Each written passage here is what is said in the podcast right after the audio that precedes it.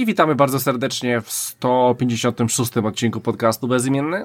Słuchajcie, standardowo za pierwszym mikrofonem będzie Krystian Kender, a ze mną w studiu będzie również Rafał Radomyski. Cześć wszystkim. I będzie z nami Michał Stiller. Witam wszystkich. Słuchajcie, 156 odcinek, jedziemy, nagrywamy, słuchajcie, 6 kwietnia 2020 roku w godzinach dokładnie za 5:05, za 5:17 czasu polskiego, ja mam troszeczkę inaczej. No i słuchajcie, dzisiaj sobie powiemy o czymś takim, o takiej pewnej grze. Słuchajcie, jedna osoba w naszym studiu ograła tą osobę i wyobraźcie sobie, to miała być jej najlepsza w ogóle gra w tym roku. Jeżeli byś wymienił jakąś grę w tym roku, na którą czekasz, to właśnie by to była ta gra. Mam tu na myśli grę oczywiście Doom Eternal, czyli dosyć nowy tytuł. Michale, tak tylko pokrótce, bo wiem, że czekałeś i chyba się rozczarowałeś. Rozczarować może się nie rozczarowałem, ale mam trochę mieszane uczucie, bo w sumie to była jedna z najbardziej oczekiwanych gier zeszłego roku, ale przesunęli ją na kwiecień. Aha, nie jestem zawiedziony, ale mam trochę ale do tej gry.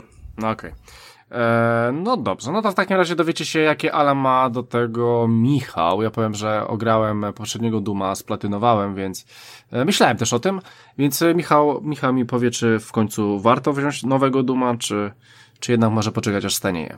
Dobra, słuchajcie, to będzie w 156 odcinku tego podcastu. Będziemy mówić o różnych rzeczach, o jakichś nowych wirusach, o jakichś nowych filmach. Ja ostatnio nawet puzzle zacząłem układać, a zobaczycie, co będzie w tym nowym odcinku. Więc słuchajcie, standardowo oczywiście lecimy z Hyde Parkiem, więc co ostatnio robiliśmy przez 2 tygodnie i również standardowo zacznie Rafał. Rafał, co tam u ciebie? A ja z listy gier, którą dosyć bogatą sobie przygotowałem na ten kolejny etap 2-tygodniowy izolacji pandemicznej, sięgnąłem przede wszystkim po 2 tytuły. Trochę z zaskoczeniem, bo nie było to jakoś mocno planowane, no ale jednym takim zaskoczeniem, którym od razu po udostępnieniu w Game Passie zacząłem mocno ogrywać, to jest Ace Combat 7. I w sumie też bym chętnie powiedział o tym więcej, bo w zasadzie całą grę przeleciałem od początku do końca, plus jeszcze trochę multi, co jest jak na mnie dziwne. No i czekaj, Rafale, bo powiedziałeś, że całą grę przeleciałeś. No przeleciałem, no bo tam się lata samolotami. No tak, faktycznie, no dobra, no. Tak, wiesz, znaczy w gruncie rzeczy to nie jest, jak się możemy przy tym zatrzymać, to nie jest jakaś bardzo długa kampania, tam jest 20 misji poprzerywanych briefingami oraz takimi bardzo ładnie wyrenderowanymi filmikami, no jednak niespecjalnie porywającymi, powiedzmy, że pierwsze tam kilka chciało mi się oglądać, ale potem to już tak naprawdę wstrzymywałem się, żeby nie skipować tych filmików. Wiesz, przy 18 misji dalej nic nie było super ciekawego. No powiedzmy, że tam jest 2-3 informacje, które tam nadają jakiś sens temu, co robisz, ale i tak wszystko się sprowadza do tego, że masz misje, zaznaczone cele, targety i wiesz, i latasz i strzelasz, nie? Mhm. Nie grałem w żadną część przez dziesiątki lat. Tak po prawdzie, bo chyba ostatnim symulatorem takim i odsłoną tej części było właśnie Air Combat, czyli jeszcze pierwsza część przed zmianą jakby nazwy serii na Ace Combat, więc to były naprawdę całe dekady temu. Niemniej jednak no jest to bardzo, bardzo fajny tryb rozgrywki i w ogóle styl gry, ponieważ no latanie samolotami ma swoją jakąś specyfikę, którą trzeba sobie wytrenować, jeżeli chodzi o prowadzenie tych maszyn. No tutaj jest bardzo sympatyczne też drzewko rozwojowe i można sobie wydawać punkty, odblokowywać kolejne samoloty i kompletnie jakby nie być związanym fabularnie, w sensie fabuła nie sugeruje ci, jakimi samolotami masz latać i tak naprawdę możesz sobie dowoli tą kampanię przechodzić ile razy chcesz, zerować i zaczynać cały czas tym postępem swoim drzewka i umiejętności, które odblokowujesz i po prostu być tam coraz lepszy, coraz bardziej sobie zwiększać poziomy trudności. Więc tak jak mówię, jest to raczej zbiór tylko misji po prostu dla single playera, który ma tam wypełniać ewentualnie czas, jeżeli nie chcesz się łączyć po multi. Misje są dosyć długie. To jest w sumie ciekawe, że nawet jeżeli są jakieś checkpointy w misjach, to checkpointy są po zrobieniu konkretnie jakiegoś celu, czyli załóżmy jak jest 30 samolotów do rozwalenia, no to dopiero po spełnieniu jakby całego tego etapu 15, często 20-minutowego zalicza się checkpoint i odpala się jakaś druga część misji, która zwykle nie jest raportowana, czyli fuck up tak zwany, nie? Masz jakiś na początku plan, wiesz doskonale co będziesz robił, po 15-20 minutach jak wykonasz ten cel, to wtedy jest jakiś fuck up i coś zaczyna w ciebie napierdalać i musisz robić jakieś tam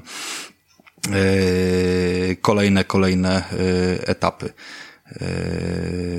Etapy tej misji, tak? Często już bez amunicji jakiejś tam dodatkowej, bonusowej, bo się wystrzelasz i tak dalej. Znaczy można się tego nauczyć po resecie, zresztą masz amunicję od zera gdzieś tam zresetowaną i idzie to dalej gdzieś tam okręcić. No więc kampania była bardzo sympatyczna i menu jest tak skopane, że wyobraźcie sobie, że wychodząc z misji do menu chyba, nie wiem, przy 19 misji na 20 kliknąłem rozpocznij od nowa i praktycznie bez żadnego, uprzedzenia się, czy na pewno chcesz to zrobić i tak dalej, zresetował mi cały podgląd kampanii. I mogłem każdą z 18 zaliczonych już misji sobie odpalić jeszcze raz, ale nie mogłem zacząć od 18 i przejść potem do 19 i do 20 z powrotem, pomimo, że tutaj nie masz żadnego postępu, poza tym, że masz zebrane punkty doświadczenia i blokowane drzewko, nic innego się nie liczy. Wszystkie punkty zbierasz do jednego worka, całe drzewko zbierasz do jednego worka i nie byłoby żadnego problemu, żeby sobie zrobić 18 misję, potem 19 i 20, ale nie.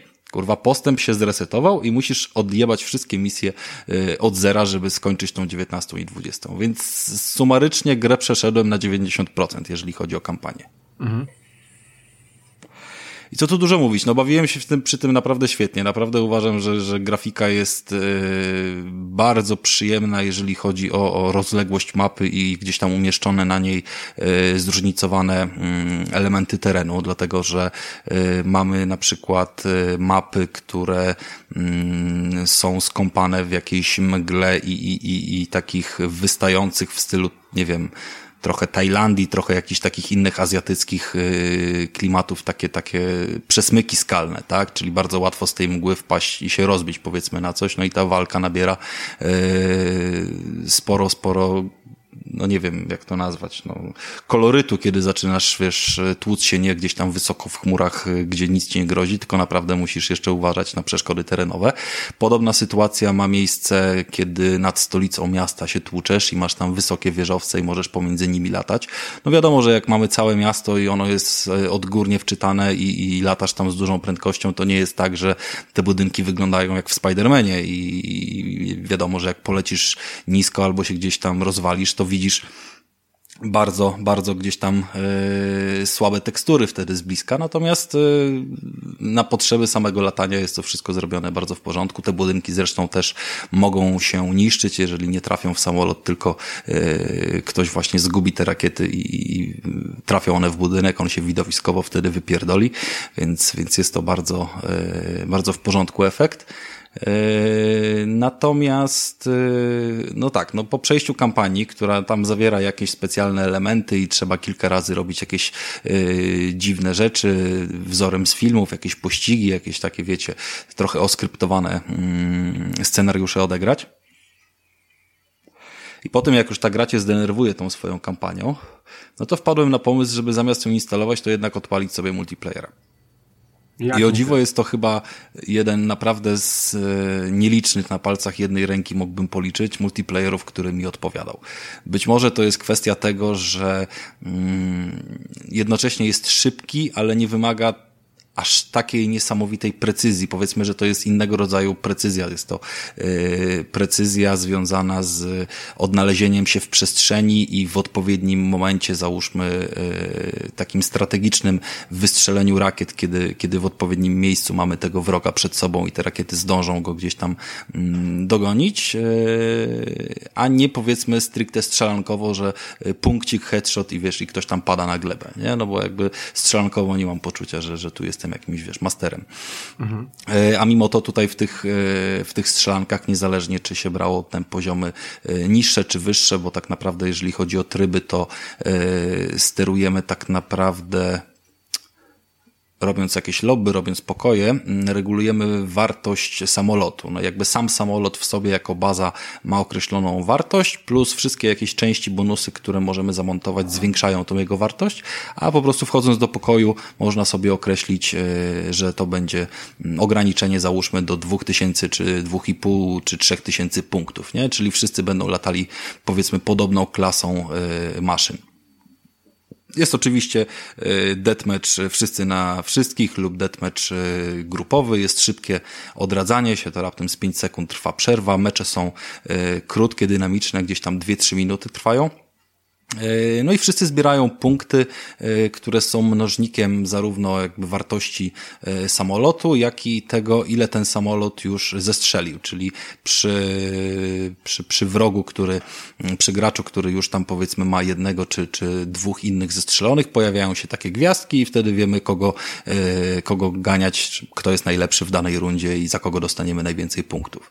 I tak jak mówię, nie miałem stwierdzenia tutaj i wrażenia, że nie odniosłem wrażenia, że gram z jakimiś leszczami. Jakby dało się odczuć, że wszyscy są zorientowani bardzo dobrze, co robią. Zresztą było widać po poziomach postaci takim w lobby, że to też mają powbijane już rangi zdecydowanie wyższe, a jednocześnie nie było jakiegoś z tym wielkiego problemu i nie było to rzadkością, żeby mi się udało wbić pozycję pierwszą, drugą lub trzecią z 6 lub 8 graczy. No więc było to takie dosyć satysfakcjonujące. I ten multiplayer mi się podoba i dlatego gry nie odinstalowałem, na pewno będę jeszcze do niej wracał. Natomiast jeżeli chodzi o wynajdywanie graczy i meczy, do tego widać, że to jest wąska grupa zainteresowanych. Nie jest tak, że non-stop wchodzisz do meczu i z randomami cię łączy, tylko faktycznie trzeba czasami trochę poklikać, albo zdjąć swoje oczekiwania, albo założyć własny pokój. Zależy to oczywiście od godzin, tak? Nie wiem, jak tam jest teraz łączenie z serwerami różnymi w dobie tej sytuacji wirusowej, ale nie działa to idealnie, a po prostu być może jest bardzo mało w to graczy. Niemniej jednak od kiedy gra jest w Game Passie, polecam ją sprawdzić. Myślę, że to jest naprawdę fajny klimat dla wielu, którzy być może się nawet tego nie spodziewają. Mhm. Jakieś pytania do tego? Nie, ja tylko chciałem się dowiedzieć, ta kampania była trudna? Wiesz co, ja bym przechodziłem na normalnym poziomie trudności, nie zwiększałem go jakoś mocno. Kluczową kwestią taką chyba ważną dla graczy, którzy może się obawiają, powiedzmy, sterowania samolotem, jest to, że gra oferuje dwa warianty sterowania. Jakby w wariancie pierwszym masz tak, że skręcając gałkę w lewo, samolot sam będzie się pochylał i skręcał w lewo. No i wiadomo, góra-dół to będzie sobie tam odbijał w odpowiednim kierunku. To jest takie uproszczone sterowanie. Natomiast jest oczywiście model klasyczny, który powoduje, że skręcenie gałką w lewo, w prawo spowoduje obrócenie samolotu wokół tej jego osi wzdłużnej i dopiero wtedy musisz się przechylić góra-dół, czyli taki bardziej odpowiadający oryginałowi i realistycznemu sterowaniu. Dało się też zauważyć, którzy gracze jakiego sterowania używają, bo ten samolot inaczej się kładzie zauważalnie do tych różnych manewrów, jeżeli chodzi o grę online. Ale wcale nie powodowało to, moim zdaniem, jakiejś, w sensie, komu było wygodniej, na jakim trybie, to tak grał. I ja grałem na uproszczonym i udawało mi się wygrywać, było mi okej, nie chciało mi się jakby wczuwać tak mocno i włóczać w ten klasyczny tryb sterowania. A mimo to z kampanią nie było jakichś dużych problemów, ale tak jak powiedziałem, checkpointy pojawiały się na planszy dopiero po 15, 20 często minutach.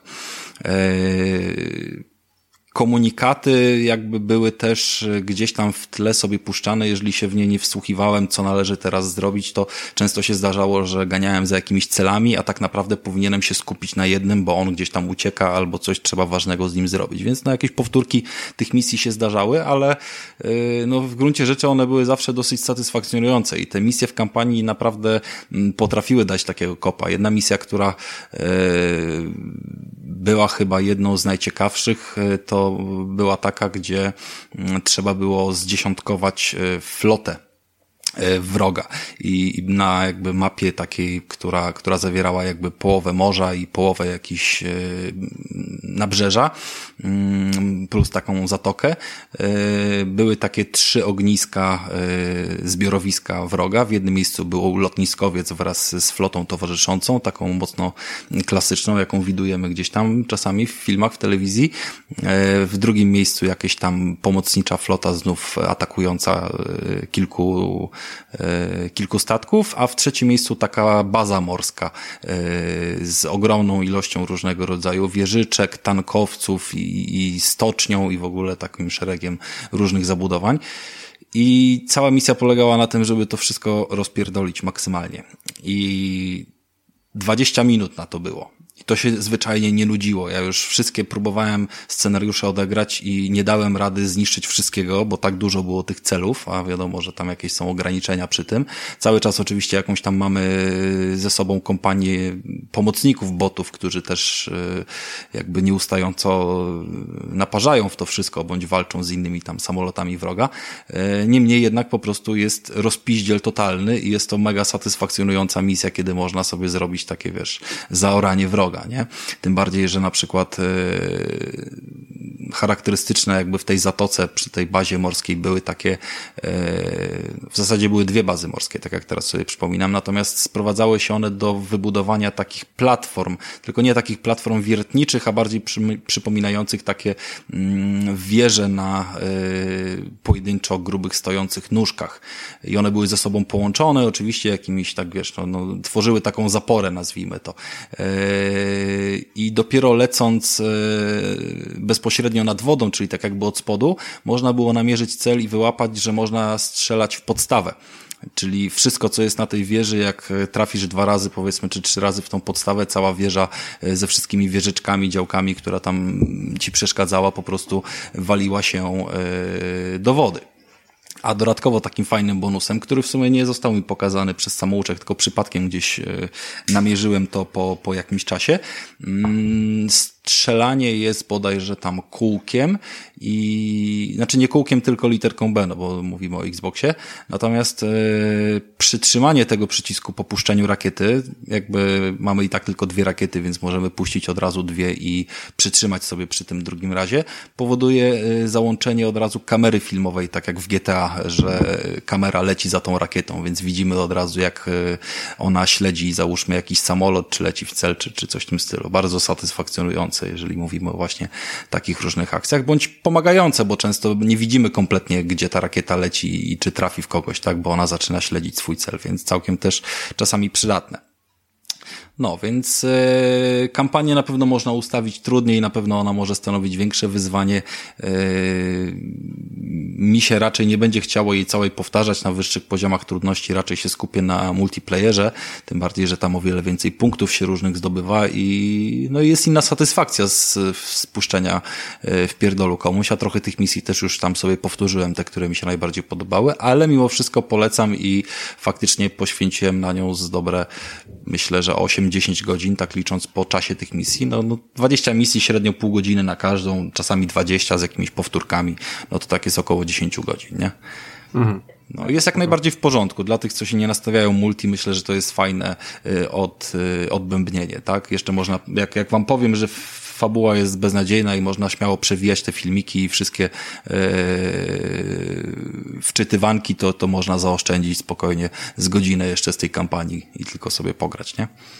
O, Rafale, nie masz ochoty pograć w to na VR-ze? Bo tam podobno coś tam na VR-ze wyszło, nie? Jakaś misja czy coś?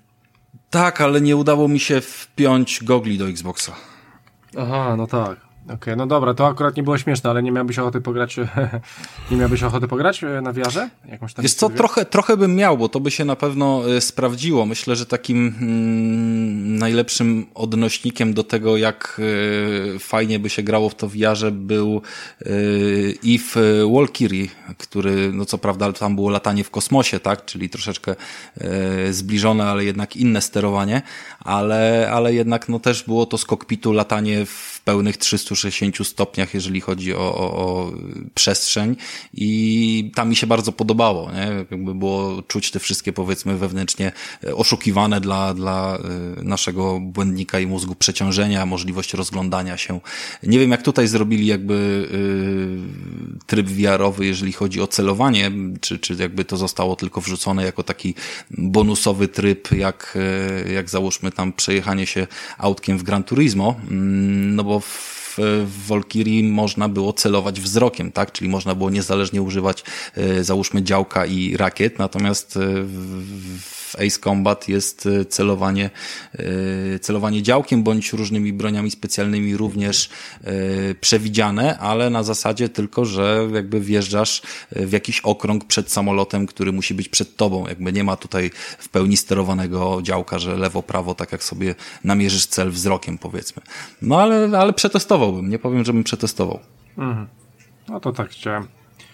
W ramach do powiedzenia. Napalałem się na to strasznie na początku pod kątem VR-a, potem gdzieś tam ta gra, wiesz, mignęła, nie trafiła się w jakiejś dobrej promocji, jakoś zapomniałem o niej i po prostu stwierdziłem, dobra, zagram teraz, jak wpadła w tego, wiesz. Ej, a tak z sarkazmem takim się sypnąłeś, że tego VR-a nie możesz pod tego Xboxa podłączyć, pod tą plekę kiedy ostatnio w ogóle podłączałeś? Wiesz co, podłączałem. Ostatnio podłączałem go pod Beat Sabera. Dosyć regularnie w sumie podłączam pod Beat Sabera. Mhm. Jest to dobry sposób na rozruszanie się.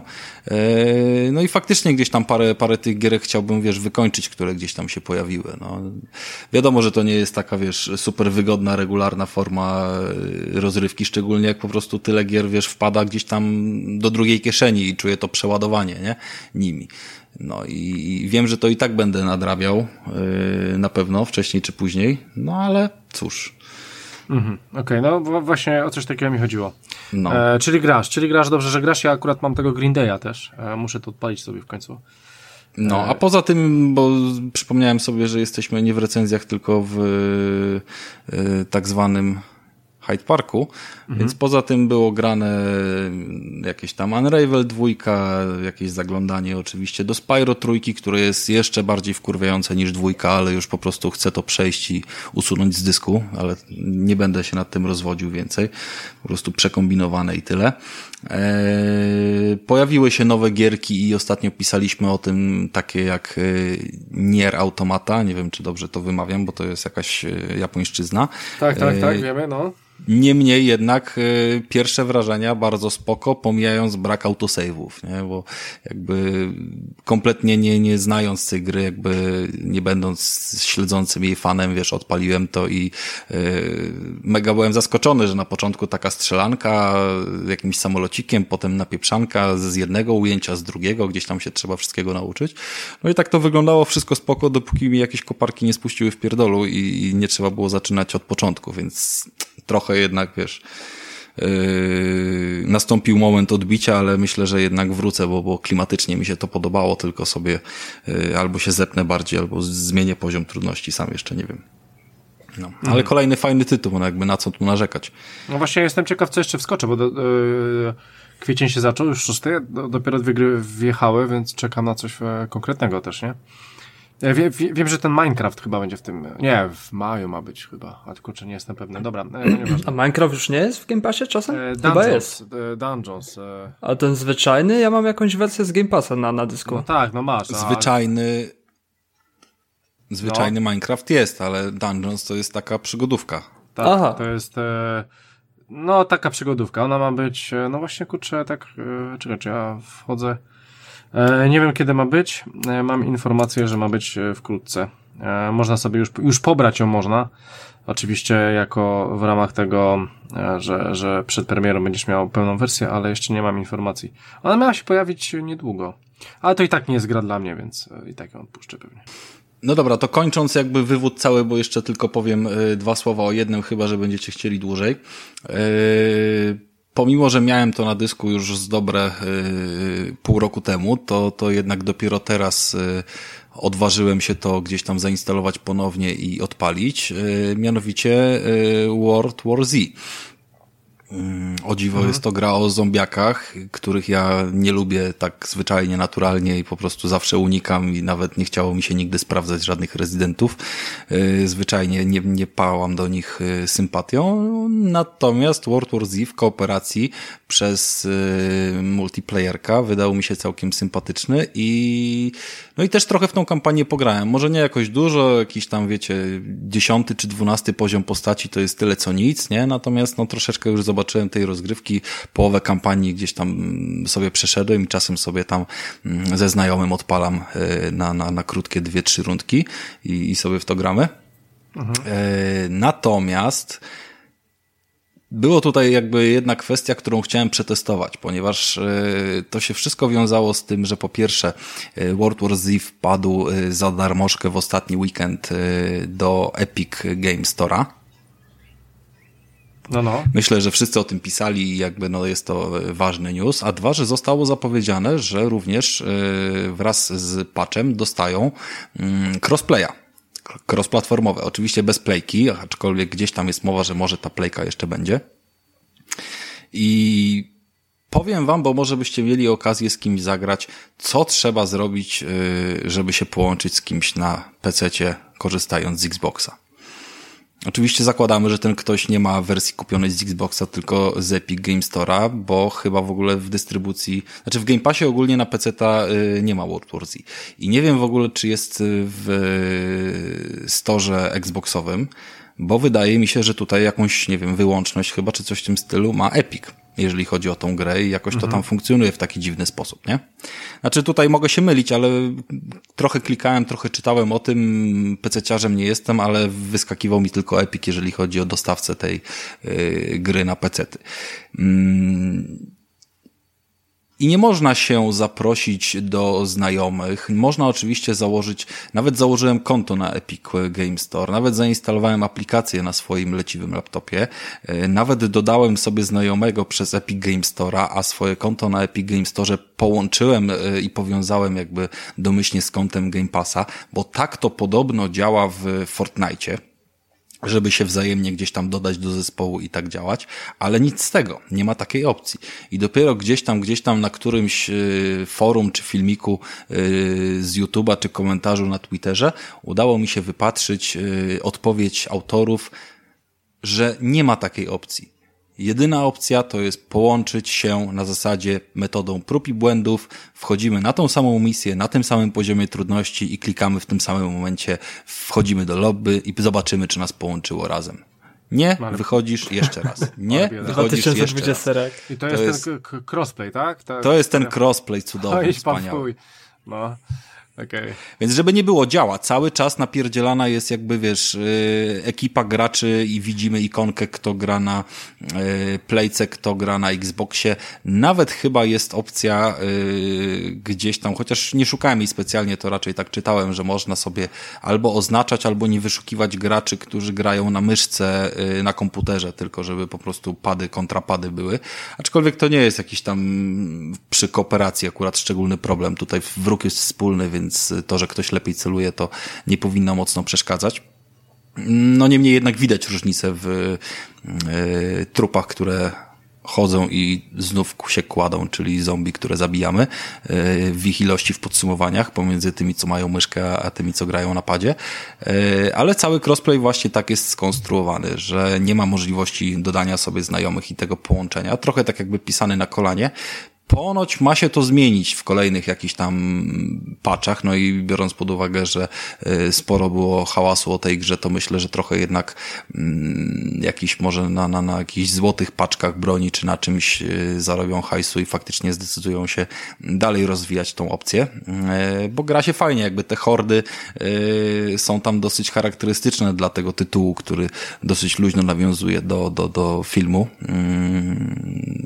który się tak samo nazywał. No i charakterystyczne były dla niego szybko poruszające się zombie i właśnie takie hordy. Oczywiście one o wiele lepiej wyglądały w naszym singlowym, ekskluzywnym Days Gone, natomiast no tutaj są regularne i trzeba w nie tłuc i napieprzać ze wszystkiego, co ma dużą siłę rażenia, więc jest trochę z tej satysfakcji. Ja w ogóle chciałem powiedzieć, Rafale, że ja tą grę kupiłem pół roku temu na PS4. No właśnie, bo ty chyba chciałeś z kimś pograć na Playce, pomimo że ona była już w Xboxie, nie? A nie, ty nie miałeś Xboxa wtedy jeszcze. Nie miałem jeszcze Xboxa, tak. Okay. Nie miałem jeszcze Xboxa i ją sobie kupiłem i fajne. Wiesz co, bo mi brakowało Left 4 Deada, nie? I to taki jest troszeczkę zapychacz. No, nie, może nie zapychacz, ale jeżeli chodzi, jeżeli ktoś lubi właśnie opcję z Left 4 Deadem, to może sobie to spróbować. Nie pamiętam tylko, czy tam byli tacy specjalni przeciwnicy w tym. Wiesz co, ja zaliczyłem cały akt pierwszy, drugi i chyba połowę trzeciego i żadnego bossa nie było. To się raczej sprowadzało do właśnie hordy i ewentualnie przeciwników specjalnych typu, że jeden wybucha gazem, drugi jest jakiś powiedzmy takim tankiem. I przyciągał też jakiś? Słucham? Ja jeden przyciągał na przykład kogoś? Było wiesz coś takiego? Co? Przyciągania nie zauważyłem. Jeden był krzykaczem, którego było trzeba szybko zdjąć. Drugi wybucha chmurką gazu. Tak, to powiem ci, Rafale, że w Left 4 Deadzie też były takie też tacy już troszeczkę lepsi przeciwnicy. Dla mnie robiło po prostu wrażenie właśnie cała ta horda, jak oni spierdalają na ciebie, widzisz z góry, jak oni wchodzą zewsząd, po prostu są, jest po prostu ich dziesiątki, że setki. Nie, tego się nie da ukryć, że to robi wrażenie, tak? To i te mapy, które są przygotowane zawsze, kiedy taka horda przylatuje, to oprócz tego, że mamy broń zapasową, broń naszą podstawową, plus ewentualnie możemy jakąś broń ciężką z ograniczoną ilością amunicji, typu jakiś granatnik na 6 strzałów sobie wyszukać. Mhm. Możemy jeszcze rozstawiać wieżyczki, możemy jeszcze korzystać z domyślnie już rozstawionych moździerzy, możemy jeszcze korzystać z domyślnie rozstawionych CKM-ów, które mają bardzo tam wąski promień ostrzału typu powiedzmy 60 stopni. I tak naprawdę to jest wszystko. No, różne postacie mają też albo granaty, albo miny, ale to też w ilościach raptem 2 sztuk na raz, czy tam jakieś C4. I na tym koniec, więc ta amunicja faktycznie jest tak policzona, że się bardzo szybko kończy i nierzadko strzelanie na oślep po prostu się kończy dramatycznie, tak, bo jesteś bez broni, ale kiedy ta fala się wylewa i widać, że to jest fala, bo część zaczyna jakby, dokładnie tak jak woda, nie? Część zaczyna spływać już na pierwszym zakręcie, część jest wypychana dalej i dopiero na drugim, odbijają się od ściany i dopiero po chwili widzisz, że tam się jakieś, wiesz, ruszają nogi i ręce i oni faktycznie biegną, więc to robi wrażenie, to jest dobrze zrobione, to nie jest oczywiście graficzny majstersztyk, ale jest sympatycznie potłuc w coś takiego, szczególnie z jakiejś tam broni wybuchowej albo mocnego karabinu, który ich po prostu kładzie, wiesz, jak się masz, więc to jest chyba najsympatyczniejsza rzecz, jeżeli chodzi o moją niechęć do zombie, że po prostu tutaj napierasz w nich bez namysłu, a nie gdzieś tam jakieś wchodzą elementy, nie wiem, typu skradankowo-horror, tak jak w Rezydencie, nie? No znaczy, co kto lubi oczywiście, okay. Ale mówię tutaj o swoim zdaniu. Mhm. No dobra. Coś jeszcze, Rafale, poza World War Z? Wiesz co, myślę, że coś tam odpalałem, ale sobie to zostawimy na kolejny odcinek. Mam już zainstalowany coś takiego, co się nazywa Total Reliable Delivery Service, czyli taki symulator kuriera śmieszny, który ma premierę na kolejna gra, która ma zresztą premierę na Game Passie, bo jakby na Playka ona też dopiero weszła i tutaj od samego startu ją mamy. To jest taki indyk, nie? Z takim śmiesznym sterowaniem, które już spotkałem w jednej grze, tylko nie pamiętam jak ona się nazywała. Bardzo podobną jakby fizyką. Natomiast mamy możliwość chwytania lewą ręką, prawą ręką. Bardzo trudno się steruje postacią i bardzo śmiesznie to wszystko wygląda i trzeba dostarczać paczki z miejsca na miejsce na jakiejś takiej kreskówkowej planszy, ale jest w tym na pewno potencjał multiplayerowy, biorąc pod uwagę to, jak dużo rzeczy się tam może spierdolić, jak łatwo się przewrócić, jak łatwo stracić paczkę i jak można sobie tam wzajemnie pomagać, bądź pograć o punkty. Nie ma to co prawda takiej perfekcji, bym nazwał, w sterowaniu takiego sznytu, że doskonale wiesz, co się wydarzy, jak w Overcooked, jeżeli chodzi o takie gry kooperacyjne, więc nie można tego nazwać takim kurierowym Overcookedem, natomiast powiedziałbym, że tutaj, wiesz, noszenie paczek zostało wyniesione na wysoki poziom, tak jak w Death Stranding, nie? Czyli jest ta mechanika przeciążeń bardzo mocno zachowana, to prawda, nosimy tylko jedną paczkę naraz, ale jest opcja wiesz, i podnoszenia rąk i tak dalej, nie? No śmieszna taka gierka. Rozumiem. Ona w ogóle miała dosyć dobre noty na Steamie. Ja w ogóle się zdziwiłem, bo też sobie przeglądałem, co to jest. Ja zdziwiłem się, że tak dobre noty ma na Steamie, więc nie jest to jakaś tam średnia gra, tylko ona nawet jest lepszych, podobno. No nawet jest spoko, więc tak to mniej więcej wygląda. No, Call of Duty Warzone, które ostatnio obgadywaliście, to odpaliłem 2 razy i wyszedłem z tego, to jakby nie jest mój klimat, podziękuję za taką rozgrywkę. Za mało się dzieje, biorąc pod uwagę multi, które ja lubię. Jakby podobało mi się to, że czy w Ace Combacie, czy choćby w tym World War Z odpalasz grę i od razu się coś dzieje, jakby nie czekasz, zakładając oczywiście, że przejdziesz przez to, żeby znaleźć kogoś do gry, bądź znajdziesz swojego znajomego na tym durnym crossplayu. W kodzie nie było takich problemów i w kodzie można było się dosyć łatwo dodać, pomimo że też na różnych platformach jakby grałem na zasadzie crossplaya i tam to było akurat rozwiązane bezproblemowo. Ale sama rozgrywka polegająca na typowym dla Battle Royale szukaniu igły w stoku siana i bieganiu po tej planszy przez tam 10 czy 15 minut nie pasowała mi. Poza tym jestem noobem, jeżeli chodzi o strzelankę i tak już zostanie. Okej, dobra. To Rafale, to tyle. Michale, co tam u ciebie? W porządku, obejrzałem sobie jeden film, nie oglądałem za dużo, nie miałem czasu, ale zacznę od tego, co czytałem.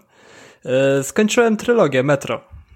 Jak już opowiadałem od kilku odcinków i chciałem tak też trochę podsumować całą trylogię Metro, bo zrobiła na mnie od początku do końca mega pozytywne wrażenie. Jeśli ktoś lubi klimat post-apo, to Metro jest świetną pozycją dla każdego, który lubi klimat fantasy i powojenny, taki nuklearny bardzo, coś w stylu Fallouta i z tych stron.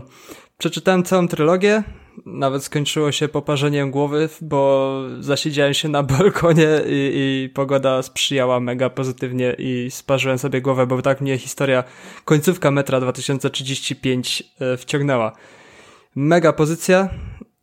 Widziałem różne opinie, które są dosyć podzielone, że Metro 2035 to albo było najgorszą częścią z trylogii, albo najlepszą. Ja uważam, że jest najlepszą częścią z trylogii, bo jest po prostu w Metro 2005 dużo rzeczy się wyjaśnia, więc jeśli ktoś zaczął czytać trylogię i przeczytał pierwszą i drugą część, czyli 2033 i 34, to powinien jak najbardziej sięgnąć po 2035, więc trylogia jest jak najbardziej do polecenia. I idąc za ciosem, zacząłem kolejną książkę, bo obiecałem sobie w tym roku codziennie czytać minimum 3 strony i kończy się na tym, że pochłaniam całe rozdziały kolejnych książek i po prostu jak kładę się spać z myślą, że nie przeczytałem dzisiaj ani jednej strony, bo to po prostu źle się czuję, więc jakoś mi się to w tym roku wbiło do głowy. Czytam pewien dokument od Stevena Seagera, chyba dobrze czytam jego nazwisko. Jest to psychiatra, który pracuje w jednym z największych szpitali psychiatrycznych w Ameryce, jednym najgroźniejszym, i książka nazywa się Psychopaci. Opowiada on o swojej pracy, jak wygląda praca bycia psychiatrą w największym w Ameryce szpitalu psychiatrycznym o ksywie Gomora, czyli tam może stać się po prostu wszystko i jego praca po prostu to jest codziennie ocieranie się o śmierć, więc robi to naprawdę wrażenie, bo jakich ludzi tam opisuje, to dla nas to jest naprawdę niewyobrażalne, żeby stanąć z kimś takim twarzą w twarz, więc jeśli ktoś lubi dokumenty, zacząłem właśnie taki Psychopaci książkę, nie była droga, gdzieś tam e-booka dorwałem, to też polecam, żeby sobie gdzieś tam przeczytać przy okazji. Z książek nic więcej nie mam. Obejrzałem sobie film, stary film, moja ulubiona chyba pozycja z 2012 roku, czyli odkryłem naprawdę starocie i odkryłem western, Django znowu, czyli łowca nagród Schultz ze swoim niewolnikiem o imieniu Django szukają żony Django, żeby ją uratować. No. Tarantino, tak? Tarantino to był chyba tak. Tak, Django, Tarantino, no dobra, no. No i tam DiCaprio gra tego głównego złego, Jamie Foxx, Christoph Waltz, DiCaprio, świetna obsada, świetny film, widziałem go już chyba 4. czy 5. raz Jak nie lubię westernów, tak Django naprawdę zagościł w moim sercu i lubię sobie co jakiś czas odświeżyć sobie po prostu tą pozycję, bo jest naprawdę warte uwagi, bo westerny nigdy nie były takim moim jakimś punktem zainteresowania. I nowość, Disney Plus weszło do Niemiec i oczywiście nie byłbym sobą, jakbym nie kupił, nie sprawdził. Abonament jest chyba jedna opcja wyboru, jest 6,99 euro i mamy dostęp do całej biblioteki, jaką Disney Plus oferuje. I oczywiście zacząłem oglądać Mandaloriana. Mam na razie 4 odcinki dostępne, a widziałem już na Filmwebie, że już 2 sezony chyba są. Nie, sezonów nie ma. Jest cały jeden sezon, drugi chyba się robi. No ale będzie drugi. Tak, będzie. Ja mam dopiero 4 odcinki. Obejrzałem 2, bo nie starczyło czasu, bo graliśmy w Division. O, tak? Graliście? Tak, graliśmy. No i Mandalorian. Jak fanem Star Warsa jestem takim, że lubię te uniwersum, ale nie mam o nim za wiele pojęcia, więc Mandaloriana tak oglądam. Jako taki człowiek zielony w tych sprawach Star Warsowych i muszę powiedzieć, że dobrze się bawię. Poznałem postać, kim jest Mandalorian, czyli łowca głów. Miał tam jakąś sprawę, przez którą poznaje tego całego kochanego przez cały internet Baby Yoda. I jestem już naprawdę ciekaw, jak to się dalej potoczy. Ta ich wspólna historia i wędrówka. Film wygląda pięknie. Wczoraj też mnie pytałeś o tej jakości i tak dalej. Nie wygląda na to, że Disney Plus oszczędza jakiekolwiek, w jakiś sposób łączy to, jak robi to aktualnie Netflix i YouTube, gdzie ja w sumie też nie widzę różnicy, żeby Netflix i YouTube coś obcinali u mnie, ale Mandalorian wygląda pięknie i lokacje, w jakich serial się rozgrywa i muzyka, która przygrywa w tle i efekty. Naprawdę świetny serial. Jestem naprawdę ciekaw, pewnie po nagraniu pójdę dalej oglądać 3. i 4. odcinek i będę czekał na kolejne. Wciąga cholernie, mało kiedy tak mnie serial jakiś wciągnął. Z pobocznych serialów to oglądam dalej Better Call Saul. To na pewno będzie mi trochę czasu zajmowało, bo jednak jest już chyba 5 czy 6 sezonów, 5 chyba. No i mam w planach zacząć oglądać Dom z Papieru. Nie wiem, czy oglądaliście, ale każdy, kto z kim rozmawiam ostatnio o tematach Netflixowych, mówi, że Dom z Papieru. Trzecia osoba mówi Dom z Papieru. Wszyscy mówią o Domie z Papieru, więc mam też w planach sobie zacząć ten serial. I Disney Plus, trochę może o tej platformie, bo fajnie, że wystartowała u mnie, cieszę się, bo jest tam cała saga Star Wars. Ale tak powoli widzę, że oprócz tych wszystkich filmów Star Wars, które sobie na pewno z czasem każdy po kolei nadrobię, nie widzę tam za bardzo nic dla siebie. I trochę tej aplikacji, trochę dużo brakuje, jeśli chodzi o działanie w porównaniu do Netflixa. Netflix jest kozak, Netflix proponuje kolejne pozycje, które mogłyby mnie zainteresować na podstawie tego, co oglądałem. Na Netflixie widzę, który serial zacząłem, który mogę już kontynuować i tak dalej. Na Netflixie widzę, który obejrzałem, a gdzieś mi to na Disney Plus brakuje. No, może to jest przez to, że to jest faza dopiero początkowa tej aplikacji, że ta aplikacja raczej będzie się rozwijać i wszystkiego mi zapewni, ale na początku trzeba sobie, nie wiem, zapamiętywać, co się już obejrzało, a co nie, jeśli ktoś wciąga film za filmem. A wybór jest już na starcie od groma, bo mamy ze świata Star Wars mamy wszystkie filmy, Mandaloriana mamy, który co tydzień chyba dostaje odcinki. Mamy filmy Disneya, czyli te wszystkie klasyki Disneyowe, mamy Pixara, wszystkie Toy Story, wszystko co tam wychodziło spod znaku Pixara. Mamy seriale z National Geographic, mamy właśnie Star Wars i mamy też Marvel, gdzie możemy sobie zobaczyć wszystkie marvelowskie kreskówki czy filmy Avengers. Może w końcu zobaczę jakiś film z serii Avengers, bo nigdy się nie interesowałem w tym kierunku uniwersum Marvela, żeby Avengers oglądać i chyba się skuszę teraz, jak już mam tą okazję, żeby nadrobić po prostu Avengersów, korzystając z usługi Disney+. Niestety język w aplikacji to jest tylko, mam do wyboru niemiecki i angielski, nie ma żadnych napisów polskich i tak dalej, ale to jest raczej logiczne, skoro usługa jeszcze nie ma jej w Polsce. W Anglii już jest, nie? Jest, ale wiesz co, bo do mnie ta biblioteka nie trafia, bo powiem ci szczerze, że ja nie mogę nadrobić Netflixa, a mam jeszcze HBO, które jest sztosem i tak sobie myślę, na chuj mi ten Disney, jak oni tam nic nie mają. Oni tam naprawdę nic nie mają, a większość tych filmów i tak już oglądałem. Ja myślę, że raczej pójdę taką ścieżką, że jak zobaczę sobie wszystko ze Star Warsa i ten Mandaloriana sobie nadrobię, tak żeby, nie wiem, cały sezon mieć kompletnie zobaczony, to sobie po prostu odsubskrybuję to i poczekam na kolejny sezon albo na jakiś content, który naprawdę mnie zainteresuje, żeby nie trzymać tego jak Netflixa, bo Netflixa na przykład cały czas sobie gdzieś tam trzymam i zawsze znajdę coś dla siebie, na przykład odświeżę sobie Django, czy zawsze, no tak, zawsze tak, gdzieś tak. Jakiś serial wpadnie, czy film, że zawsze można Netflixa użyć, ale tutaj Disney to nie jest jakiś target dla mnie, żeby mnie te filmy zainteresowały, bo co z Disneya jest jakieś głośniejsze, to każdy to zna i tak dalej, każdy widział te wszystkie klasyki. Więc nie wiem, nadrobię Star Warsa i raczej odsubskrybuję, bo to 7 euro jednak w miesiącu to już 7 euro mieć, a nie mieć. No tak, nie. Szczególnie, że tam nic takiego ciekawego nie ma. Ty ewentualnie mógłbyś sobie poczekać, kiedy wyjdzie cały sezon i wtedy sobie wziąć tą subskrypcję i na jeden miesiąc, nie? No, ja już się napaliłem, żeby nadrabiać, bo to było moje postanowienie, żeby nadrabiać Star Warsa, te wszystkie trylogie, te wszystkie sposób. Części. No ale w jeden miesiąc byś ogarnął, tam jest... No ogarnąłbyś, aczkolwiek już byś tym żygał, ale byś... No 9 czy 10 filmów jest? Znaczy nie. Z samej tej masz 3 trylogie po 9, plus masz jeszcze chyba 2 spin-offy takie, bo masz Harrisona i masz tego, to masz chyba 2 albo 3 tam. 2 chyba. No to chyba bym się ulało tym po prostu, jakby sobie to wziął na strzała, ale zobaczymy, może się uda. Nadchodzi długi weekend, siedzę w domu, więc może się uda coś zobaczyć, chociaż jedną trylogię łyknąć.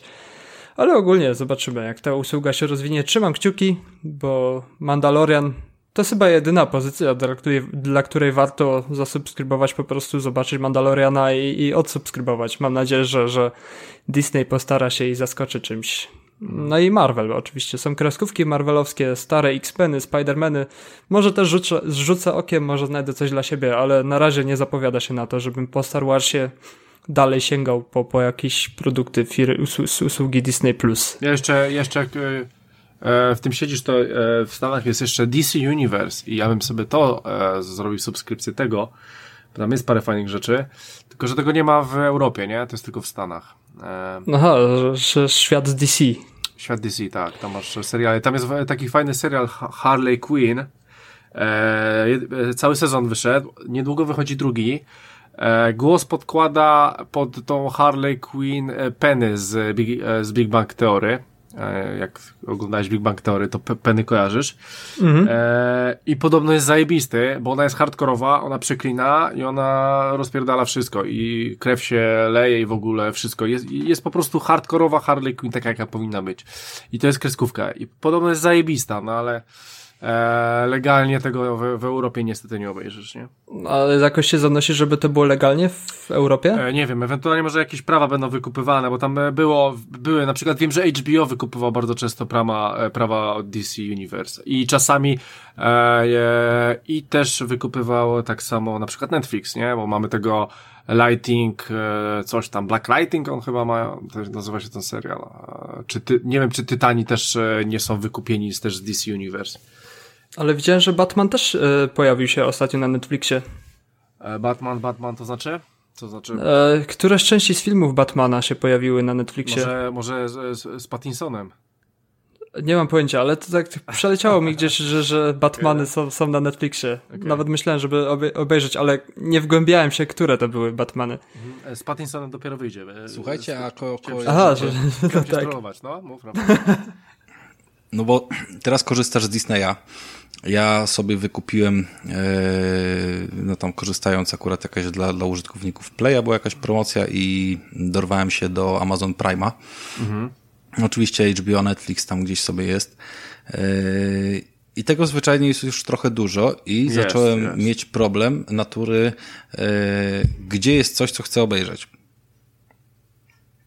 Najpierw sobie znalazłem stronę internetową, która mi pomagała w tym, a potem się okazało, że jest od tej strony apka i faktycznie praktycznie cała baza zaktualizowana filmów z opcją również wyszukiwania tych, które są płatne, na przykład za pomocą jakiegoś Chili bądź Rakutena czy innej tego typu aplikacji. Ustawia się oczywiście swój kraj, żeby to wszystko łapało właściwy kod właściwego VPN-a i ja korzystam obecnie z takiej aplikacji Just Watch.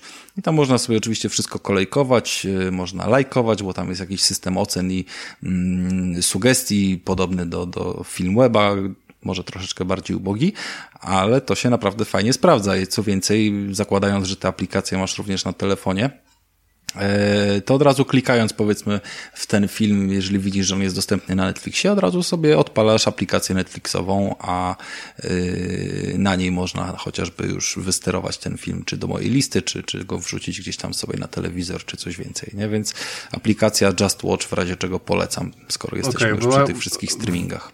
Właśnie ją ściągnąłem i będę ją ogarniał. Właśnie czegoś takiego mi, Rafale, brakuje. Bardzo dobry polecenie. No przy dwóch aplikacjach to jeszcze był sens to sprawdzać ręcznie, ale jak doszła mi trzecia i faktycznie szukałem jakiegoś konkretnego filmu, chciałem chociażby ostatnio obejrzeć Fahrenheita, najpierw tego starego, który wyszedł za czasów Busha po World Trade Center, a jeszcze był tam chyba z rok czy 2 lata temu drugi Fahrenheit, który mówi z kolei o tym, co tam się dzieje w odniesieniu do, wyboru Trumpa, nie? I jakby filmy dosyć mocno niedostępne, prawdopodobnie przez różnego rodzaju układy, że są niepopularne z uwagi na tematykę, jaką poruszają i faktycznie trzeba było ich trochę poszukać w internecie i od tego się zaczęło. A poza tym fajnie w tej aplikacji widać wszystko, co jest nowo dodane, nie? Więc wchodząc sobie na nowości, to widzimy od razu wszystkie nowo dodane filmy z danej platformy, która nas interesuje, Netflixa, HBO, czy też tego Prime'a. Oczywiście sobie możemy ustawić, które nas interesują i do których mamy dostęp wykupiony, żeby tylko te nam sugerowane były, a nie jakieś tam pozostałe. Więc naprawdę polecam, myślę, że w obecnej sytuacji, kiedy dużo z tego korzystamy, chcemy mieć jakiś porządek, to taka aplikacja bardzo się przyda. Jakby działa sprawnie póki co i z niej korzystam. To w takim razie, Michale, czy coś jeszcze? Grałem w gry. To ciekawe. Promocje ostatnio się fajne pojawiły na PlayStation 4, więc... Są naprawdę zajebiste, no. Kupiłem Days Gone, w którego jeszcze nie grałem, bo w jakiejś tam było fajnej cenie i w pięknej cenie znowu wpadł Division 2. O, proszę. Za 39,90, więc od razu było ściąganko i granie z Krystianem. O, proszę, pozdrawiamy Krystiana.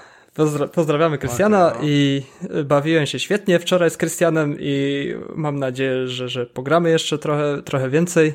Fajnie. To ja już nie będę mówił, że ja też pograłem w Division, bo to nie ma sensu. To po prostu dopowiem. Faktycznie pograliśmy z Michałem.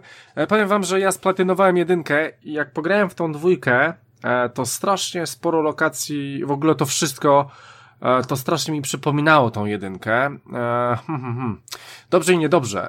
Dobrze, no bo jedynka naprawdę była fajna i fajna część i tak dalej, ale no nie wiem, spodziewam się po tej grze troszeczkę jeszcze więcej niż po tym, co miałem w jedynce. No na razie widziałem tam nowe elementy doszły, więcej jest gadżetów, widziałem na tej planszy te tereny, które przejmujemy. Było chyba coś takiego, ale tu chyba jest bardziej rozbudowane, bo przeciwnicy tam stoją, trzeba ich wyjebać z mapy i naszych wpieprzyć. Wydaje mi się, że coś było takiego w jedynce, ale chyba nie aż tak.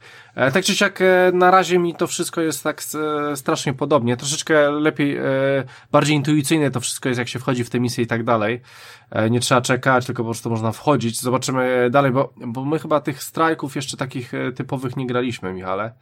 No myśmy tylko sam początek jakiś liznęli. Tak, więc zobaczymy, jak dalej to będzie wyglądało, aczkolwiek troszeczkę mam obawy, żeby mi to za bardzo jedynką nie przysiąkło, w którą naprawdę mam dziesiątki godzin. Ale zobaczymy. Ale na razie jest naprawdę bardzo fajnie. Nawet ja to wczoraj powiedziałem, jako osoba, która grała w Division 1 może 3-4 godziny, że te lokacje mi po prostu przypominają te lokacje z jedynki, więc gdzieś tam już było naprawdę z samego początku jedynki te lokacje gdzieś tam zakoszone. Ale pomimo tego, że gramy na naszych starych, poczciwych, chyba 6-letnich Playkach 4, to grafika naprawdę robi wrażenie i naprawdę tak, robi wrażenie. I w ogóle mnie trochę przeraża ten ogrom tej gry. Ile tam jest lootu, ile wszystkiego, ale zapowiada się, że to jest gra, w której możemy spędzić naprawdę dziesiątki godzin i się bawić po prostu świetnie. Tak. Cały czas tasowanie ekwipunku, gdzieś tam ulepszenie perków i tak dalej, więc to robi naprawdę dobrą robotę. Bardzo fajnie. Do tego, jeśli zabierzemy się, myślę, za jakieś DLC i ogrom tych wszystkich DLC, które jest dodane do gry, to chyba nie będziemy przez kolejne pół roku o niczym innym na podcaście rozmawiać, bo będziemy tylko chyba w Division 2 grać. Tak jak Rafał swojego czasu w Wiedźminie. Dokładnie tak będzie. Tak, stały punkt programu Division 2. Ale tym bardziej, że jest za 39,90 złociszy, więc grzech nie kupić po prostu, jak chyba ktoś nie grał w Division 2, to bardzo warto. Tym bardziej, że... za te pieniądze to nawet jak będzie taka sama jak jedynka, to warto brać. No, naprawdę warto brać. Tym bardziej intro, które mnie trochę przeraziło, bo opowiada o chorobie, o astmie, gdzie ludzie się dusili i tak dalej i ja takie ups. Skąd my to znamy? Że nagle wszystko jest zamknięte i tak dalej i ludzie dziczeją. No... Trochę taki... Imersja jest bardzo w tej grze. Ja jak poszedłem ostatnio na zakupy, to się czułem jak w tym Division trochę, no ale okej. Ja tak samo mam. To jest tak dziwnie, ludzie patrzą jak na wroga na mnie. Ale co, pusto całkiem na ulicach? Nie, bo teraz jest cieplutko i ludzie po prostu powychodzili z domów. Takim motto, korona ma wolne w weekend i ludzie wczoraj byli naprawdę, lasy były pełne rowerzystów i tak dalej, więc... Ale to u was jeszcze w Niemcach nie bronią tego? Jeszcze nie bronią, tylko nie możesz się poruszać samochodem gdzieś bez celu i tak dalej. Musisz mieć konkretny powód, żeby gdzieś wyjść. Ale na spacer czy uprawianie sportu na powietrzu nie jest zabronione. A u nas tłuką już mandaty za to. Pójdziesz pojeździć na rowerze, słyszałem. Pójdziesz tutaj sobie na do parku, wszystko zamknięte, lasy zamknięte, takie rzeczy i jak... No cel celem, ale słyszałem, że mandaty były wystawiane właśnie za to, że ktoś poszedł pobiegać, za to, że ktoś poszedł samochód umyć, więc troszeczkę jest inaczej, jeżeli chodzi o te ograniczenia. Zobaczymy, kto wyjdzie lepiej na tym. Mi się wydaje, że lepiej pozamykać, przeczekać niż pozwalać na wszystko, no ale to jest taki temat popularny dosyć ostatnio. Jest. Jeżeli chodzi o Anglię, to nie, raczej wam powiedzą, że panowie, trzeba iść do domu i koniec, ale żadnych jazd wam nie będą robić, że samochód chcecie umyć i mandat dostajecie bez przesady. No tutaj nie zauważyłem, tylko żeby w sklepach po prostu wózki trzeba brać, żeby odstęp trzymać od innych ludzi i po prostu ludzie już sami się nie zbliżają do siebie w sklepach. Jak tam gdzieś się przechodzi, to się czeka, aż ktoś przejdzie w sklepie między półkami i dopiero się później gdzieś tam idzie po swój produkt, który chce się kupić i tak dalej. No i przy kasie maksymalnie dwie osoby, jedna z tyłu bandy, a druga z przodu płaci, no i tak to działa. Kolejki są na pół sklepu przez to, ale jest odstęp zachowany. Więc jakaś to kulturalnie idzie tutaj. Tak, ale powiem wam, że czym dłużej to trwa, tym bardziej mam na to wszystko wyjebane. Już po prostu mam tego dość, tak pomału i po prostu jeszcze na początku się tym tak bardziej przejmowałem, a teraz czym dalej w las, tym więcej drewna, więc... Ale my jako gracze też tak jak za bardzo nie odczuwamy tego, myślę, bo my jesteśmy przyzwyczajeni, że potrafimy po prostu w zamknięciu siedzieć i grać. To mówiłem na ostatnim odcinku, że całe życie się szykowaliśmy do takiego... Śmiesznie, psuję. Podcast Bezimienny wiedział. Dla nas to jest idealna sytuacja, bardzo komfortowa sytuacja, nie? No i dalej, grałem w gierki i oczywiście wchodzi kącik Switcha, bo Switcha szanuję, Switcha odkurzam regularnie i odkurzyłem sobie Mario Kart 8, bo stwierdziliśmy, że trochę nam przez tego wirusa roboty ubyło w pracy. Nie mamy tak więcej, żeby 8 godzin naprawdę zasuwać, to postanowiłem, jako że mam jedną współpracownicę w pracy, postanowiłem brać Switcha do pracy, żebyśmy sobie takie wolne pół godzinki, czy tam 45 minut, jakie mamy, żebyśmy sobie trochę pograli w Mario Kart 8 i zakochałem się w tej grze na nowo, bo Mario Kart to jest taki fenomen, że ta gra jest taka słodka, cukierkowa, wyścigowa, ale jeśli wchodzi rywalizacja, to ta gra się przeistacza w serious fucking business, że naprawdę potrafi, myślę, jak jest napięta sytuacja przy Mario Kart, dojść do rękoczynów, bujek, obraz i tak dalej, bo Mario Kart to jest taki tytuł, że jest easy to play, hard to master. I sam grałem później solo w domu i próbowałem na tym najtrudniejszym poziomie trudności zdobywać złote medale w Mario i myślałem, że pocisnę padem po prostu w telewizor, bo już miałem tej gry po dziurki w nosie. Naprawdę można sobie rwać włosy, których już nie mam, i Mario Kart naprawdę dostarcza pozytywnych mega wrażeń i napędza adrenalinę. No tak, tak powinno być, Michale. No i moja znajoma w pracy się też w to wciągnęła i czuję już powoli, że jest coraz lepsza i czuję jej oddech na plecach, jak się gdzieś tam ścigamy i na ostatnim okrążeniu wrzuca mi skorupę gdzieś tam pod koła.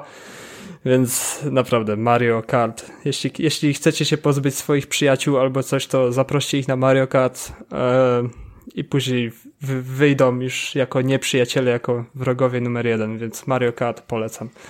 No tak. Pograłem w taką grę jak Pikuniku, czyli jest znowu jakiś... Zapomniałem nawet, jakie to jest głupie. Jakie to jest głupie. No, ale jednocześnie jakie fajne, co? W kontekście tego, jak to jest skonstruowane graficznie. No jakby trzy kolory na ekranie raptem, ale sam layout tych postaci i to, jakie głupie rzeczy robią ze swoimi nogami czy oczami, to jest... No, śmieszna gier. Ogólnie ta gra przez swoją głupotę ma jakąś drugą stronę, taką pozytywną sobie, właśnie przez to, że jest taka głupia. Same dialogi, które się tam z NPC-ami przeprowadza, czy z pająkiem i tak dalej, to radź sobie, sam dostajesz odpowiedź i tak dalej. Nie wiem co o tej grze myśleć. Pograłem sobie chwilę fizyka w tej grze w ogóle. To wygląda jak gra, która... W pojedynkę grałem. Tam jest chyba koop, a nie mam z kim grać koopa. Jest więc... koop i koop dosyć mocno zakłada, że wszystkie... No żeby ruszyć dalej, to po prostu trzeba odpowiednio rozkminić, co robi jedna osoba, a co druga, no. Aha, ja w ogóle ciężko tam dojść do czegokolwiek, co tam trzeba rozkminiać. No ja doszedłem do poziomu, gdzie odbudowałem tam, co zostało zniszczone i miasto... dawało mi wsparcie i tam można było grać w kosza, coś tam pomalować, ale ogólnie ta gra jest, ja nie wiem, jak to się stało, że ta gra po prostu powstała, czy to jest wiem. To wygląda... Narkotyki. No właśnie, narkotyki. Ta gra wygląda, jakby ktoś poszedł na jakiegoś game jama, gdzie tam w dobę tworzą gry, wciągnął jakąś krechę do nosa i zrobię pikuniku. Sama nazwa w ogóle, Pikuniku. To jest taka ciekawostka, bo staram się jakoś zawsze jakąś jedną grę taką dziwną. Pikuniku to jest tak, jakbyś dwa razy klepnął klawiszami, wiesz, prawej ręki w klawiaturę, tak się układają literki, jak tak na odpierdol, jak klepniesz dwa razy, to ci się Pikuniku napisze, więc tak zakładam, że powstał ten tytuł. A grafika to chyba jakieś dziecko, które dostało painta i narysuj coś i okej, damy to do gry. Nie no, jako ciekawostkę warto zobaczyć, bo muzyczka jest tam ciekawa i sama ta otoczka, historyjka o potworze, którego boi się miasto, jest dosyć intrygująca i naprawdę sprawiło, że przysiadłem i o co chodzi z tym potworem, trzeba tym ludziom pomóc. No i trochę wciągnąłem w to. Ciekawostka jest w Game Passie, więc za darmo zawsze można spróbować i najwyżej po pół godziny usunąć, więc w Pikuniku zagrajcie sobie, jeśli macie tam wolną chwilę. W Warzona gram, oczywiście solo teraz gram, bo nie ma znajomych. Czekam na tryb duo, żeby sobie po prostu z jakimiś znajomymi na duo, bo ciężko mi się zgrać z trzema znajomymi, żeby grać w trójkę. Ale jest chyba duo, tak? Jest już duo, bo ostatnio jak grałem solo, to ktoś mi mówił, że jeszcze nie ma duo. Nie wiem, mi znajomi mówili, że chyba jest duo, ale też nie wiem, bo w ogóle wkurwiam się strasznie. Robiłem wszystko, żeby mieć to jebane miejsce na te Warzone jebane. Ściągam te 100 ileś giga, nie wiem już ile. I nie wiem, ściągałem to powiedzmy tydzień i oczywiście po tygodniu co? Aktualizacja już... 30 giga nowe, wiem. Nie, ale to tam, nawet niech to będzie 5 giga. Ja muszę teraz po tych 100 udostępnić 72 giga. I sorry, ale nie. No. Sama gra 160 chyba ma teraz. Ale gra, no, a sam ten tryb free to play jak masz, to ściągasz tylko to, więc to jest troszeczkę inne. Aha, no i updated po 10 giga wchodzą zwykle. I to jest też tak, zagram sobie szybko rundkę, odpalam PlayStation 4 i jeb, update na twarz. Mhm. I kończy się tym, że przechodzę na jakąś inną grę po prostu i tracę automatycznie zainteresowanie kodem. No ale jak już mam update'a ściągniętego, to gdzieś tam solo zawsze 2 rundki pogram i chyba solo to jest tryb, który mi najbardziej odpowiada. Fajnie się gra w Warzona solo. Mhm, tak. Lepiej niż w Apexa, jak się nie ma ekipy. To na pewno, bo jest solo to jednak solo. To odpowiadasz sam za siebie i jak zginiesz... Tak, tak. To ta osoba, która ostatnio mówiła, że ważone to tak chwilowo i wszyscy wrócą do Apexa, a teraz twierdzi, że jednak fajnie się gra w solo? Zaraz będzie, że fajnie się gra w ekipie, zaraz będzie, że grało fajnie. Wierz mi, że wadzą goty. Żeby tak nie było przypadkiem, Michale. No, zobaczymy.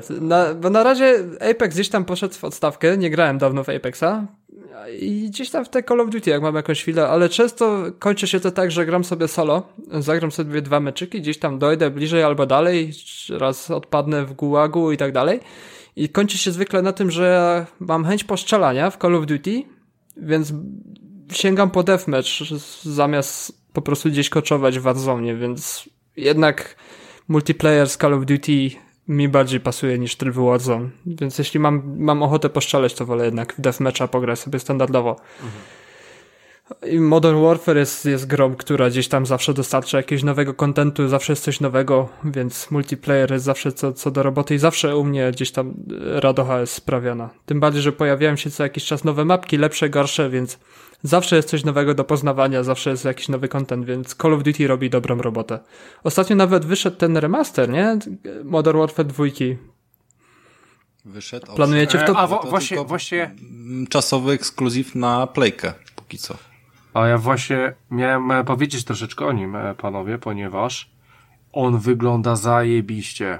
Zajebiście. Ja w ogóle przeszedłem tą 2 całą, splatynowałem ją, ale zobaczyłem, jak to wygląda. Jest taki fajny filmik, ja może ją wrzucę na grupę, bo myślałem w ogóle wrzucić post po lewej stronie stare i po prawej nowe. No kurwa, jaki zrobili zajebisty remaster. Świetnie to wygląda, naprawdę. Zaciekawiłeś mnie, chociaż nie interesuje mnie, żeby w to grać, bo remastery, wiesz, nie mam czasu. Najgorsze jest to, że to kosztuje chyba 25 euro, tak na dobrą sprawę. No to można powiedzieć połowę normalnej gry, ale tam jest tylko kampania. Wiem, że coś robią z multim, bo czytałem, jakieś bety robią na multi, ale tam oficjalnie żadnego multi nie ma, więc nie wiem. Nie wiem, jakby miałoby to wyglądać ewentualnie, ale 25... Ale czy ma sens po prostu wprowadzanie multi do tego remastera, jak wszyscy grają gdzieś tam w Modern Warfare i Warzone'a? Nie mam pojęcia, ale powiem ci, że 25 euro za kampanię tą, no to tak, no można, ale na pewno wygląda zajebiście. Mówię ci, mam ten filmik, ja go chciałem wrzucić, wrzucę go w tym tygodniu jeszcze. Najbardziej bym się ucieszył, jakby było coś takiego stylu, żeby do Call of Duty Modern Warfare po prostu wrzucili map packa jakiegoś z Modern Warfare 2, odświeżone mapki, jak to zrobili z Modern Warfare 1, co wrzucili odświeżone mapki do najnowszej części i na tych mapach gra mi się wybornie po prostu i chętnie bym zobaczył z 2 też te mapki, zamiast oddzielny tryb multiplayer w remasterze. No to zobaczymy. Zobaczymy, jak w ogóle będą robić cały czas z tym Modern Warfare'em, bo oni dali Warzone i jestem ciekaw, czy będą dalej cisnęli w Modern Warfare'a w ten multiplayer, czy będą zaraz wypuszczać nową część, bo... Właśnie to jest ciekawe, bo stworzyli naprawdę bardzo dobrą grę, usługę. No właśnie. Podoba mi się ten kierunek, w którym poszedł Modern Warfare i teraz wypuszczać coś nowego i po prostu gdzieś tam wykopać tego Modern Warfare'a, bo nowa część jest... Szczególnie, że zapodali tak jakby odświeżoną kampanię, więc osoby, które mają ciśnienie na kampanię, mogą odpalić sobie, chyba że, no nie wiem, zobaczymy, ale jak ja tu jeszcze czytam jakieś informacje, że jeszcze 30 czy 60 map jeszcze to coś tam może wejść, to po co w ogóle nowa część, nie? Ale to, no właśnie, ta gra wychodzi mogliby w sumie zrobić jakąś nową kampanię, którą by dorzucili tam gdzieś do menu, że za 20 euro nowa kampania w Call of Duty i jako grę Modern Warfare zostawić jako usługę i po prostu dorzucać do niej kampanię czy tam cokolwiek, no ale wiadomo, wtedy nie pomiesza się czasów, że tam się drugą wojnę wstawi albo coś, ale po prostu to jest teraz dobry ruch ze strony Activision, że zrobili taką spoko usługę, jaką jest Modern Warfare, i trochę by było szkoda, jakby gdzieś tam ją wykopali i stworzyli kolejną markę, że tak to określę. Mhm. Trzymam kciuki, że to zostanie. Powiem wam, że tak. Powiem wam, że naprawdę będzie ciekawie, więc zobaczymy. Zobaczymy, nie? Tak. Tylko żeby po 4 latach Modern Warfare nie ważyło 300 giga no właśnie, na dysku. To może być słabe. To może być słabe, więc tak, zobaczymy. Jeszcze jak będzie jakieś 4K czy coś, to wow. No, na nową generację, wow, update'em około 4K. No to może być grubo już faktycznie. Michale, czy coś jeszcze? Z gierek mam jeszcze Dooma, który zajął mi prawie całe 2 tygodnie, i Dooma 64, ale to... Później. Na pewno powiesz o tym Doomie. Czy coś jeszcze? To wszystko. Okej. Wow. Nie miałem czasu więcej. Jej, w końcu ja mogę coś powiedzieć. Dobra, słuchajcie, zacznę od gier. Mam bardzo dużo filmów. Zacznę od gier. To tylko tak przejdę. O Division wiecie, oczywiście na PS4 było... Cały czas chodzę z paczkami w Death Stranding. No, czas od czasu to sobie to odpalam. Czasami fajnie mi się gra, czasami mniej fajnie, ale to sobie tak po prostu odpalam. Parę godzinek w tygodniu wystarczy. Wkręciłem się znowu w Slay the Spire, ale nie, musiałem po prostu odpuścić sobie, bo ta gra jest pojebana. Ja jestem pojebany, jeżeli chodzi o tą grę. I po prostu musiałem sobie zrobić przerwę. Słuchajcie, oczywiście Xbox szedł w ruch, czyli nasz Game Pass. Pierwszą rzeczą, którą odpaliłem, to było Lord of the Rings Adventure Card Game Definitive Edition. Mamy karciankę, ja lubię karcianki na Xboxie. Pograłem chwilę, pograłem tylko początek. Mechanika jest stosunkowo prosta. Znaczy nie, w ogóle nie jest prosta, bo okazuje się, że pograłem dłużej i nowe rzeczy wyszły. Mamy jakąś taką karciankę troszeczkę może ala... Hearthstone, z tym, że te karty zostają wam cały czas, a wy tak jakby macie innych przeciwników, w sensie pokonujecie na przykład jednego gracza, te karty wam zostają i inny gracz wchodzi ze swoją talią. Trochę to było dziwne. Chwilę w to pograłem, mechanika nie wydaje mi się, żeby mechanika była dobra, aż tak dobra, żeby w tym dłużej siedzieć, aczkolwiek jeszcze to zobaczę. Więc mamy coś takiego. Słuchajcie, kolejną grą, którą sobie sprawdziłem, to jest Wizard of Legend. Chciałem sobie jakiegoś kopa wziąć. To jest coś w stylu Children of Morta. Można sobie grać w 2 i tak dalej, aczkolwiek jest szybsze.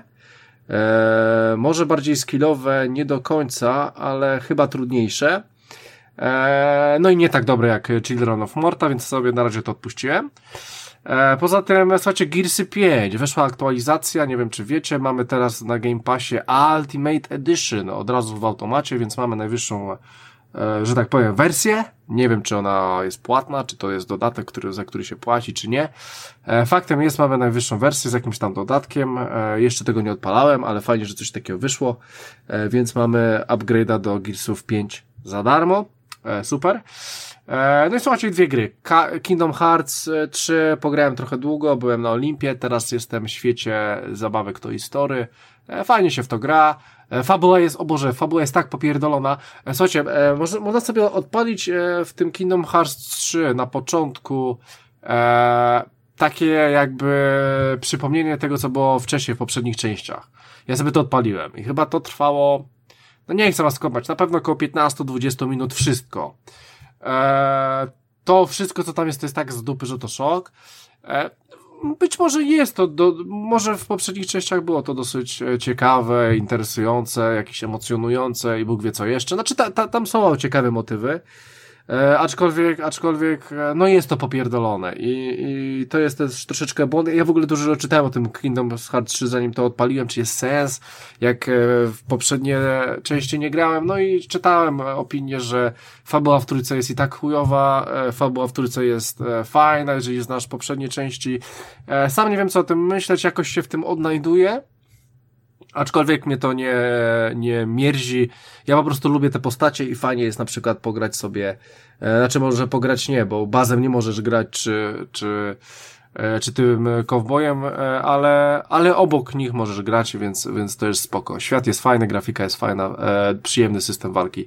Kiedyś o tym powiem dłużej, więc Kingdom Hearts 3 dosyć sporo i wyobraźcie sobie, że musiałem sobie troszeczkę pograć, już mówiłem o tym, a teraz się troszeczkę wszedłem w ten tryb, czyli w tą grę, czyli Train Sim World 2020, tak, jeździłem sobie pociągiem, powiem wam, że no na razie jest w porządku, lubię sobie coś takiego odpalić, po prostu sobie pojeździć tym pociągiem i zabierać tych ludzi, zatrzymać się na tych przystankach, co nie jest takie dosyć łatwe, i po prostu sobie gram. I tyle. I więcej o tym na razie nie będę mówił, po prostu sobie pykam od czasu do czasu, nie trzeba mówić o tej grze więcej, bo nie zasługuje na to. Słuchajcie, jeśli chodzi o filmy, to było ich dużo. O Boże, było ich bardzo dużo. Zacznę może od takich starszych filmów. Obejrzałem sobie Johna Wicka 3 na przykład, coś takiego, nie wiem, Keanu Reevesa pewnie każdy zna. Słuchajcie, obejrzałem wszystkie już części w sumie, no i ta trójka wydaje mi się najgorsza, pomimo tego, że tam jest fabuła już tak z dupy, że to szok. Tam niektóre rzeczy są tak głupie, że aż mi się odechciewało w niektórych momentach to oglądać. Ja chyba nie rozumiem fenomenu aczkolwiek tego filmu. Nie, właśnie co chcę powiedzieć, co to ma dalej dobre, to dalej dobre ma tą walkę. Te sceny walki, to wszystko. To naprawdę jest zajebiście zrobione. I to jest naprawdę tak dobrze zrobione, tak jak kiedyś z Rafałem gadaliśmy o Darym DeVillu, o jakiejś tam jednej scenie czy dwóch. To ten film czymś takim stoi. Oczywiście nie w każdej sytuacji, ale bardzo często naprawdę Keanu, nie wiem, czy on, czy kaskader, no nieważne, ale te sceny walki są naprawdę świetnie zrealizowane. No plus ten świat wykreowany jest stosunkowo ciekawy, bo tam jest ten hotel, ten Continental, coś tam, te kontrakty, nie kontrakty, chuje, muje. Ogólnie to jest stosunkowo ciekawe i walka, ale fabuła po prostu gnije, jest po prostu popsuta, śmierdzi od niej.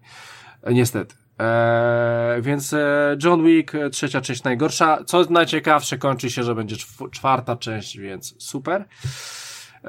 Słuchajcie, kolejną rzeczą, którą obejrzałem, to wczoraj w sumie, obejrzałem sobie Tolkiena. Czyli wiemy, o kim jest to film. Niestety film był dosyć fajny, ciekawy, przyjemny, dobrze się to oglądało, ciekawa jego historia i tak dalej, tylko że to była historia przed tym, jak jakąkolwiek w ogóle książkę napisał. Z jednej strony mi się to podobało, bardziej mi się to nie podobało, bo oglądałem też przygodę autora Kubusia Puchatka i to było w sytuacji, kiedy on pisał to, i to było ciekawsze, bo to jednak działo się w połowie filmu, czy napisał, i tam później dowiedziałem się dalszą historię. A tutaj w sumie on jeszcze tego nie napisał i film się kończy. To było po prostu, powiedzmy, co go skłoniło do tego, żeby to napisać, jakieś takie duperele. Dosyć miałka była ta fabuła, aczkolwiek dosyć interesujący film. Dobrze się go oglądało, naprawdę dobrze się go oglądało. Tam aktorstwo było dosyć ciekawe i dobrze zrealizowane. Scenariusz sobie całkiem też niezły. Aczkolwiek mówię, ja bym te widełki czasowe wziął troszeczkę w innym miejscu. Ale można to polecić. Słuchajcie, kolejną rzeczą, którą oglądałem, to jest Praziomek, czyli Missing Link. Świetna bajka, animacja. W stylu angielskim, czyli takim stylu troszeczkę sherlockowym. Koleżka, to taki trochę Uncharted, koleżka idzie coś tam odkryć, w sumie tego właśnie praziomka, stworka, i tam wychodzi między nimi fajna relacja i no taki poszukiwacz skarbów, poszukiwacz różnych dziwnych rzeczy, chce po prostu, jest w jakimś stowarzyszeniu i mówi, że on tutaj spotka, znajdzie jakiegoś stwora, który wygląda jak Yeti, i przez to chciałby dojść do tego stowarzyszenia, oni się zgadzają i tak dalej, mamy jego perypetię. Faktem jest, że świetna jest ta animacja, bardzo ładnie zrobiona i w angielskim stylu, ale ja ze względu, że jestem w Anglii, to świetnie mi się to oglądało w oryginalnym dubbingu. Słuchajcie, jeszcze 4 w sumie, to też przyjadę. Nieznajomi, to jest polski film, on był niedawno w kinach, ale już do kina na to nie pójdziemy. Słuchajcie, to jest adaptacja włoskiego filmu, pewnie o podobnym tytule, już nie pamiętam tego włoskiego filmu. Pewnie widzieliście to w kinie. Grupka osób spotyka się, dokładnie 7 osób spotyka się i sobie stwierdzają, sobie robią jakąś tam rywalizację czy coś, że wszyscy pokazują sobie telefony, jak ktoś będzie dzwonił, to odbieramy. No i tam się wywiązują takie no niefajne, niesmaczne rzeczy. A którą wersję oglądałeś, przepraszam, bo ten film wychodził w różnych edycjach. Tak, no to mówię, Rafale, że ja włoską obejrzałem najpierw wtedy, kiedy wyszła, czyli nie wiem, Rok, dwa, trzy, a teraz... Miło się kłamie w doborowym towarzystwie, czy coś takiego w oryginale, nie? Tak, tak, dokładnie tak. Mm-hmm. O, widzisz, tak, okay. Tak. A teraz sobie obejrzałem tą polską wersję. I powiem tak, że oczywiście polska wersja oczywiście fajnie się to ogląda. No, mamy bardzo dobrych aktorów. Tam jest Maja Ostaszewska, czyli Nie zabijajcie karpia. Czy mamy Tomasza Kota. Mamy bardzo dobrych aktorów i bardzo dobrze oni to wszystko grają. Ja po prostu wszystkiego się spodziewałem, bo oglądałem poprzednią wersję. Powiem wam, że bardzo dobrze się to ogląda, aczkolwiek włoska wersja zrobiła na mnie lepsze wrażenie. Ale to jest film, który można każdemu polecić, bo jest to po prostu o życiu, o też pewnych stereotypach, o takiej prawdzie, którą nie wiem, czy chcecie, czy macie coś do ukrycia, czy nie. Fajne rzeczy się z tego można dowiedzieć, z tego filmu. Można się wyciągnąć z tego coś ciekawego. Słuchajcie, bo idę tak ocenowo, więc kolejnym filmem, który obejrzałem, to jest Baby Driver. Słuchajcie, obejrzałem sobie ten film ze względu na to, że zapowiedzieli 2. Słyszałem, że to taka konkurencja Szybkich i Wściekłych. Powiem wam, że być może jest to konkurencja Szybkich i Wściekłych, ale na troszeczkę wyższym poziomie intelektualnym przede wszystkim. A przynajmniej jakiś tam intelektualny poziom jest. Mamy dzieciaka, który ma problemy bodajże ze słuchem i przez to cały czas... Ale ja opowiadałem o tym filmie. Powiedz, czy się podobał, czy nie. Okej, dobra. Więc jeżeli Rafał go opowiadał, to powiem wam, że muzyka była świetna i muzyka robi dobry efekt w tym filmie całym. Muzyka robi w tym filmie, ja sobie ściągnąłem oczywiście ze Spotify'a całą ścieżkę, bo jest świetny, zupełnie inny niż Szybcy i Wściekli, więc dla fanów Szybkich i Wściekłych jak najbardziej trzeba to polecić. No jestem ciekaw, co będzie w 2. Tak, to już nie będę o tym mówił. Słuchajcie, jeszcze 2 filmy, Toy Story 4, rewelacja. Powiem wam, że tak, Toy Story, wiem, że Toy Story to jest jakiś wysoki dosyć poziom, jeżeli chodzi o animację. Obejrzałem sobie tą 4, no bo lubię Toy Story, zawsze lubiłem, szczególnie, że 4 dostała Oscara za najlepszą animację w tym roku.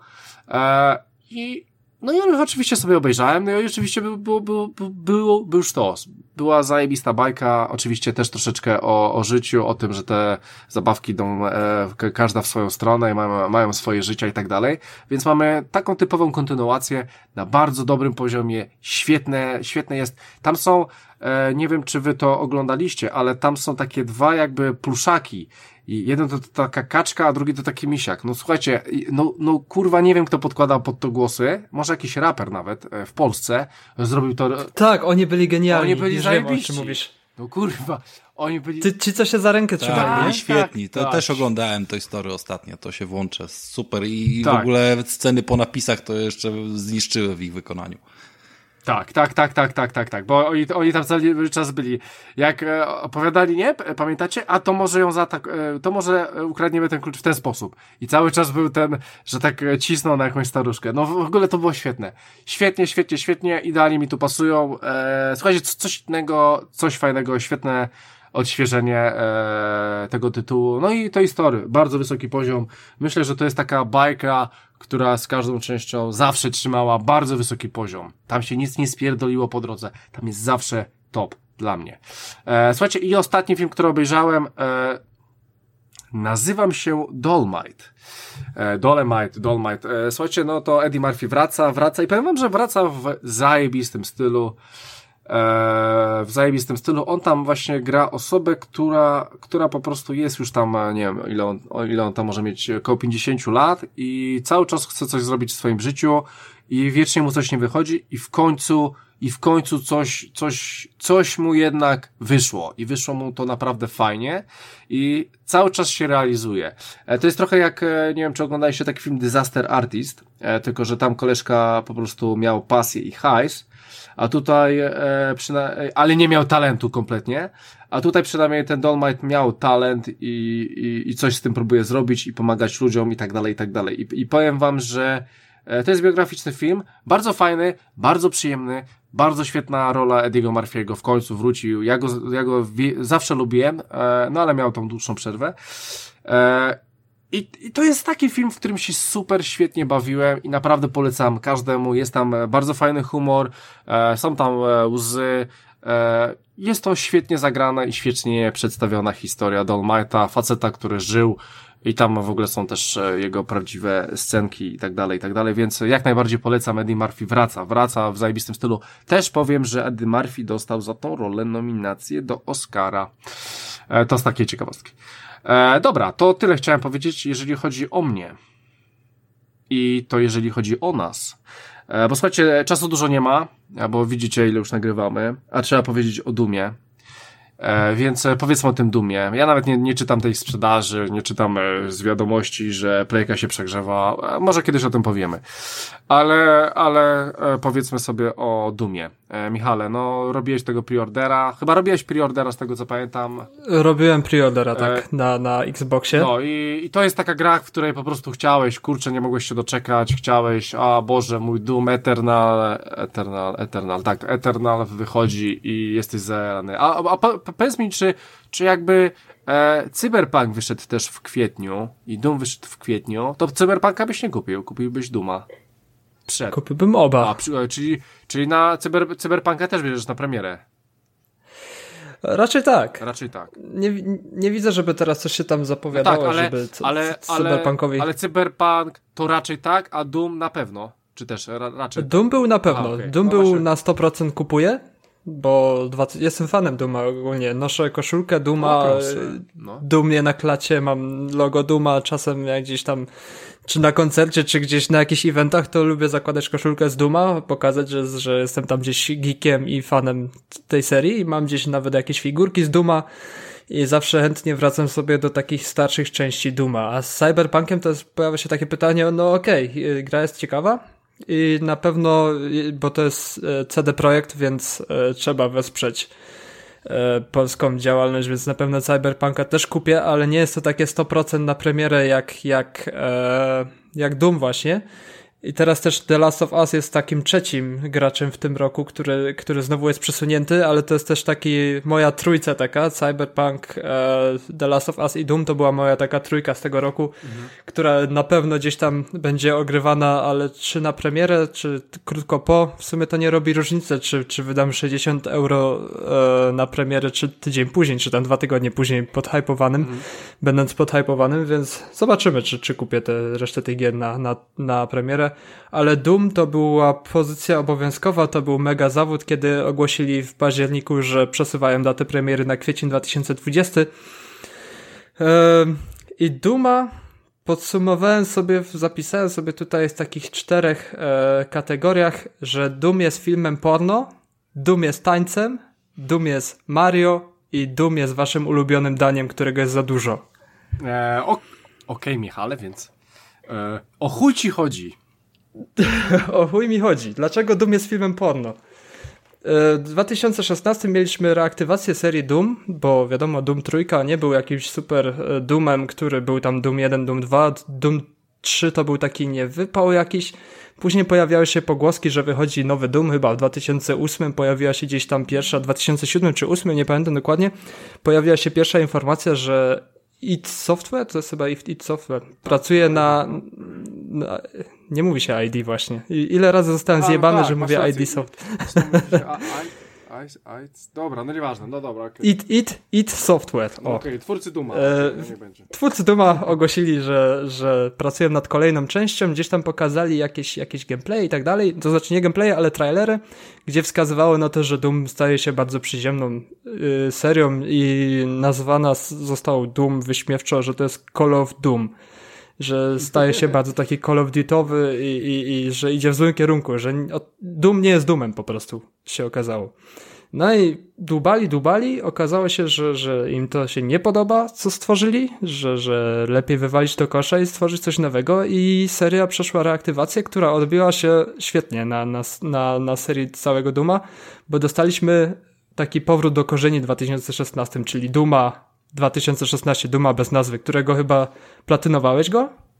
Zrobiłem platynę na jednym glitchu na najwyższym poziomie, ale mam platynę, tak. Bardzo przyjemna platyna, naprawdę bardzo fajna gra, szczególnie multi. I Doom 2016 była historia skonstruowana tak, że się po prostu przechodziło dalej i dalej i dalej. I też chciałem wracać do Dooma 2016 i myślę, że po tym jak ograłem Eternala, prędzej wrócę sobie do 2016 i porobię to, co chciałem porobić w 2016 i później gdzieś tam na pewno za jakiś czas wrócę do części najnowszej. A dlaczego? Ty wiesz, Michale, że Dooma masz za darmo w Game Passie też, nie? Wiem, mam go też na PlayStation 4 dalej. I jakbym miał wrócić, to płytkę po prostu wrzucam do playki i kontynuuję na aktualnym zapisie. Nie chce mi się tam gdzieś jeszcze ściągać i od początku wszystkiego tam rozgrzebywać, więc na gotowca sobie wskoczę, jeśli będę chciał wrócić. I dlaczego w 2016 ratowaliśmy Mars i w nowym Eternal przenosimy się na Ziemię, Mars zniszczony, całe zło tam na Marsie jakoś tam poległo i tak dalej i wracamy na Ziemię. No i gdzieś fabuła mi się jakoś rozmywa w tym Doomie. Gdzieś musimy jakichś dowódców zakonów szukać i gdzieś fabuła w Doomie traci taką przyjemną płynność, jaką miała fabuła Dooma 2016. Bo tam czuliśmy progres, a w Doomie Eternalu czujemy, jakby to było takie zaliczanie poszczególnych poziomów z przerwą.